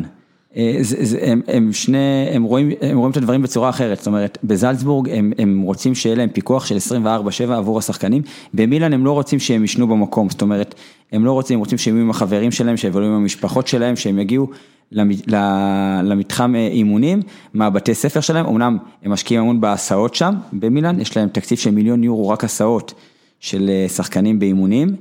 אה, ובזלצבורג הם רוצים פיקוח, זאת אומרת יש אימוני בוקר, הם אוכלים אוכל מסודר, במילאן לא, הם באים בשעה 4, מתאמנים, ממש כמו בהפועל תל אביב, שעה ארבע, אמנם, שוב, זה קצת אחרת, אבל אותם כמות יחידות אימון, אותם דברים, בזלצבורג זה קצת אחרת, הם, הם עושים יותר יחידות אימון, הם אה, מהבוקר בזלצבורג עד הלילה, כאילו הם- הם ממש בתוך ה... הם מקצוענים בגיל צעיר, כלומר זה אה, ה... כן, הם מאמינים שצריך, שוב, שהם צריכים לגדול בתוך המסגרת הזו של הספורט, של הביחד, אה, שיוכ- שהם יהיה להם, אה, אה, ש- שהכל יהיה מבוקר, האוכל, האימונים, הלימודים, אה, במילאן הגישה היא שונה קצת. כן, וזלצבורג הרבה יותר מדעיים גם כן. לגמרי, כן, ובזלצבורג זה הרבה יותר מתקדם, הטכנולוגיה ו- והדברים שם. אה, גם יש השקעה יותר גדולה בזלצבורג, למרות שגם מחלקת נוער של מילאן זה משהו באמת אה, כן, אה, נהדר וכיף לראות את זה. כן, עמית. כן, לוינטל. אני רק רוצה, אני רק רוצה להזכיר משהו אחד, שזה בעצם אולי אחד מסודות ההצלחה של, של זלצבורג, שלא נגעתם בו, אה, קבוצה שחיה על לעשות רווח מהיר לשחקנים ולמכור אותם תוך חצי שנה, שנה, חייבת שיהיה לה, אתה יודע, איזה, איזה מצע, איזה תחנה נוספת, וזה מה שיש להם, FC ליפרינג, הקבוצת בת שלהם, אה, זה מקום, אם אתה, אתה כבר יכול למצוא שם כמה מהכוכבים הגדולים של עוד שנתיים שלוש, אה, אם זה חלוץ בשם אדם הוא בן 19, אם זה קשר אה, סנגרה ממאלי, בן 18 ש, שמשחק שם, וברשימה ארוכה, אבל זה הגדולה, כי כשאתה ח- כל הזמן מוכר אתה חייב שיהיה לך איזה סטוק, איזה שחקנים להכין אותם, ואגב זה לא רק שחקנים, המועדון הזה בצורה יוצאת דופן היום באירופה זה פס ייצור למאמנים, אה, תזכרו את השם בוס ונסון, מאמן דני בן 41, שעובד בליפרינג ואומרים עליו דברים טובים. זה חשוב אגב בכלל שקבוצת בת זה היחידים בארץ שיש להם זה מכבי תל אביב כרגע וזה דבר שהוא מבורך ומוסיף המון. ואם יש לך מחלקת נוער שאתה באמת אה, מטפח אז קבוצת בת זה, זה מדהים. כן, זלצבורג אה, היא היא מודל להרבה מועדונים. אה, ב- בסדר גודל של מכבי תל אביב. אה, כן. ש... אגב, באנגליה, דסקל ובוקסה, באנגליה יש דיבור עכשיו מאוד חזק לה- להכניס קבוצות בת, כי- או קבוצות מילואים, חזרה ל- למה שנקרא לרלוונטיות, אחרי שראו מה שקורה להם בגרמניה, שקבוצות גרמניות קונות בגרושים יהלומים מאנגליה, ואז תוך כן, שנה הם כן. שווים פי עשר. כן, ג'וד בלינגהם וסנצ'ו בזה, אבל אגב, אני חושב שבכלל יש אנגלים, הרבה יותר אנגלים, אה, אנחנו רואים בוולנסיה פתאום אה, שחקן שנזרק מארסנל ופורח שם, אה, אונוס מוסה. כן. לדעתי אתה יכול להרכיב היום 11 של אה, קבוצה ברמה עולמית וכל מיני כאלה שארסנל פספסה אותם, בינאסר ממילאן, הוא כן, כן, יש, אה. אה, כן, פול פוגבה אפילו שעבר מיונייטד ליובנטוס בזמנו. כן, כן, יש, יש, יש הרבה, כי שוב, אה, אני חושב שבאנגליה הקונספט של האקדמיה הוא טיפה יותר חדש מאשר במקומות אחרים, ובגלל זה לוקח, לקח יותר זמן לתוצרי האקדמיה למצוא את עצמם אה, בתוך מדיניות נוער נכונה בהרכבים. אה, צ'לסי למשל זו דוגמה עם- כזאת. היא עשתה את קבוצה מהולנד, לא? צ'לסי יש להם אה, שת"פ רשת, יש כן. להם רשת, יש להם רשת. עם טוונטה זה היה? לא, עם אה, ויטסה. עם ויטסה, עם. ויטסה, כן, כן. שהיה להם בעלים, אה, נכון. שהיה לו קשר עם רומן אברמוביץ', מפוקפק כזה. כן, אבל עכשיו. אנחנו רואים למשל שארסנל משילה המון המון שחקנים לליגה השנייה והשלישית והרביעית אפילו, בני 17, 18, 19, 20 אפילו, ותשחקו כאילו, זה חשוב מאוד. זה חשוב מאוד, ה- המש- אין אין תחליף למשחק, אין תחליף למשחק נגד גברים, זה כאילו אין, כן. אתה אתה צריך בגיל מסוים לשחק, ואם אתה לא משחק בגיל הזה, אתה מבוזבז. אה, טוב, חבר'ה, שעה וחצי, הרבה מאוד אה, מרדונה, הרבה מאוד דברים אה, אחרים. אה, בוקסה, אתה בסדר? אני בסדר, כן, בסדר גמור. אה, היית עשית בסמסים עם קובי חסן? זה מה זה היה? לא, אין לי אס.אם.אס חסן, אבל אני מתנצל שלקחתי אתכם, לא, כאילו, לא יודע אם אני מתנצל, אבל לקחתי לא, אתכם, קובי. דג'אני וקובי חסן. אה, פשוט זה מאוד מדבר אליי, וזה דוגמאות שאני חוויתי, אז אני יכול אה, תמיד... מה- אתה אומר, פעם הבאה תגיע עם אבי יחיאל? יאללה, קדימה, אני חושב שמאוד מעניין, אבי... דבר איתו. אני אדבר. אתה יודע שעשיתי איתו את הרעיון פעם, ש- דיברנו איזה חמש דקות על ספמים, אני והוא. זה דווקא יותר מתאים לדן רומן, אבל בסדר. לא, כן, לא, דן, אתה יודע, דן, יש לי את השיחות איתו על כן. אה, ספמים, אבל אה, עם אה, אבי יחיאל זה פשוט היה אחד מהרעיונות הכי מצחיקים שהיו. כן, טוב, אבי בחור מאוד... הוא אחר. כן, כן, הוא- בחור אחר. לעניין. לוינטל, מה היה הרעיון הכי מוזר שלך היה אי פעם? היו לי יותר מדי רעיונות, הרעיונות שלי היו יותר מדי מוזרים בשביל לחלוק אותם איתכם. אה, אבל אה, טוב, לא, אה, לא, לא משנה, הקרחות הכי יפות בכדורגל, ואני חושב שמתישהו אני אצטרך ככה להקדיש לזה פרק שלם. בכל, בכל מקרה, אני רק רוצה להזכיר לכם שבגלל הקורונה אנחנו בעונה מאוד מרתקת, כל מחזור בכל ליגה יש לך משחקים מרתקים, תראה, בסוף שבוע הקרוב, מעבר לצ'לסי טוטנאם והחשודות הרגילות. משחק כמו ריאל סוסיידד נגד ויה ריאל, זה אני מקום ראשון נגד שלישי בספרד. אה, באיטליה, אינטר ססוולו, קרב צמרת מעניין, נפולי רומא, יש כל כך הרבה משחקים מעניינים בגלל הצפיפות הזו, ורב הנסתר על הגלות. וגם, אגב, אני חושב שאנחנו גם נראה, בגלל הצפיפות הזאת ובגלל הקורונה, אנחנו נראה הרבה העברות בינואר.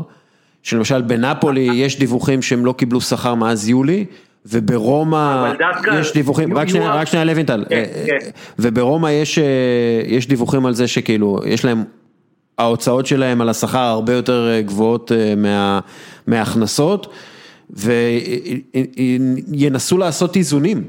אז למשל אינטר תנסה למצוא קונה לאריקסן בכלום כסף, זה אריקסן זה שחקן כזה שיכול לשנות עונה של קבוצה. אה, אם הוא מגיע למקום הנכון ובזמן הנכון אה, ובמחיר הנכון, מה שנקרא. אז יכול מאוד להיות אה, הרבה שינויים דרמטיים בינואר.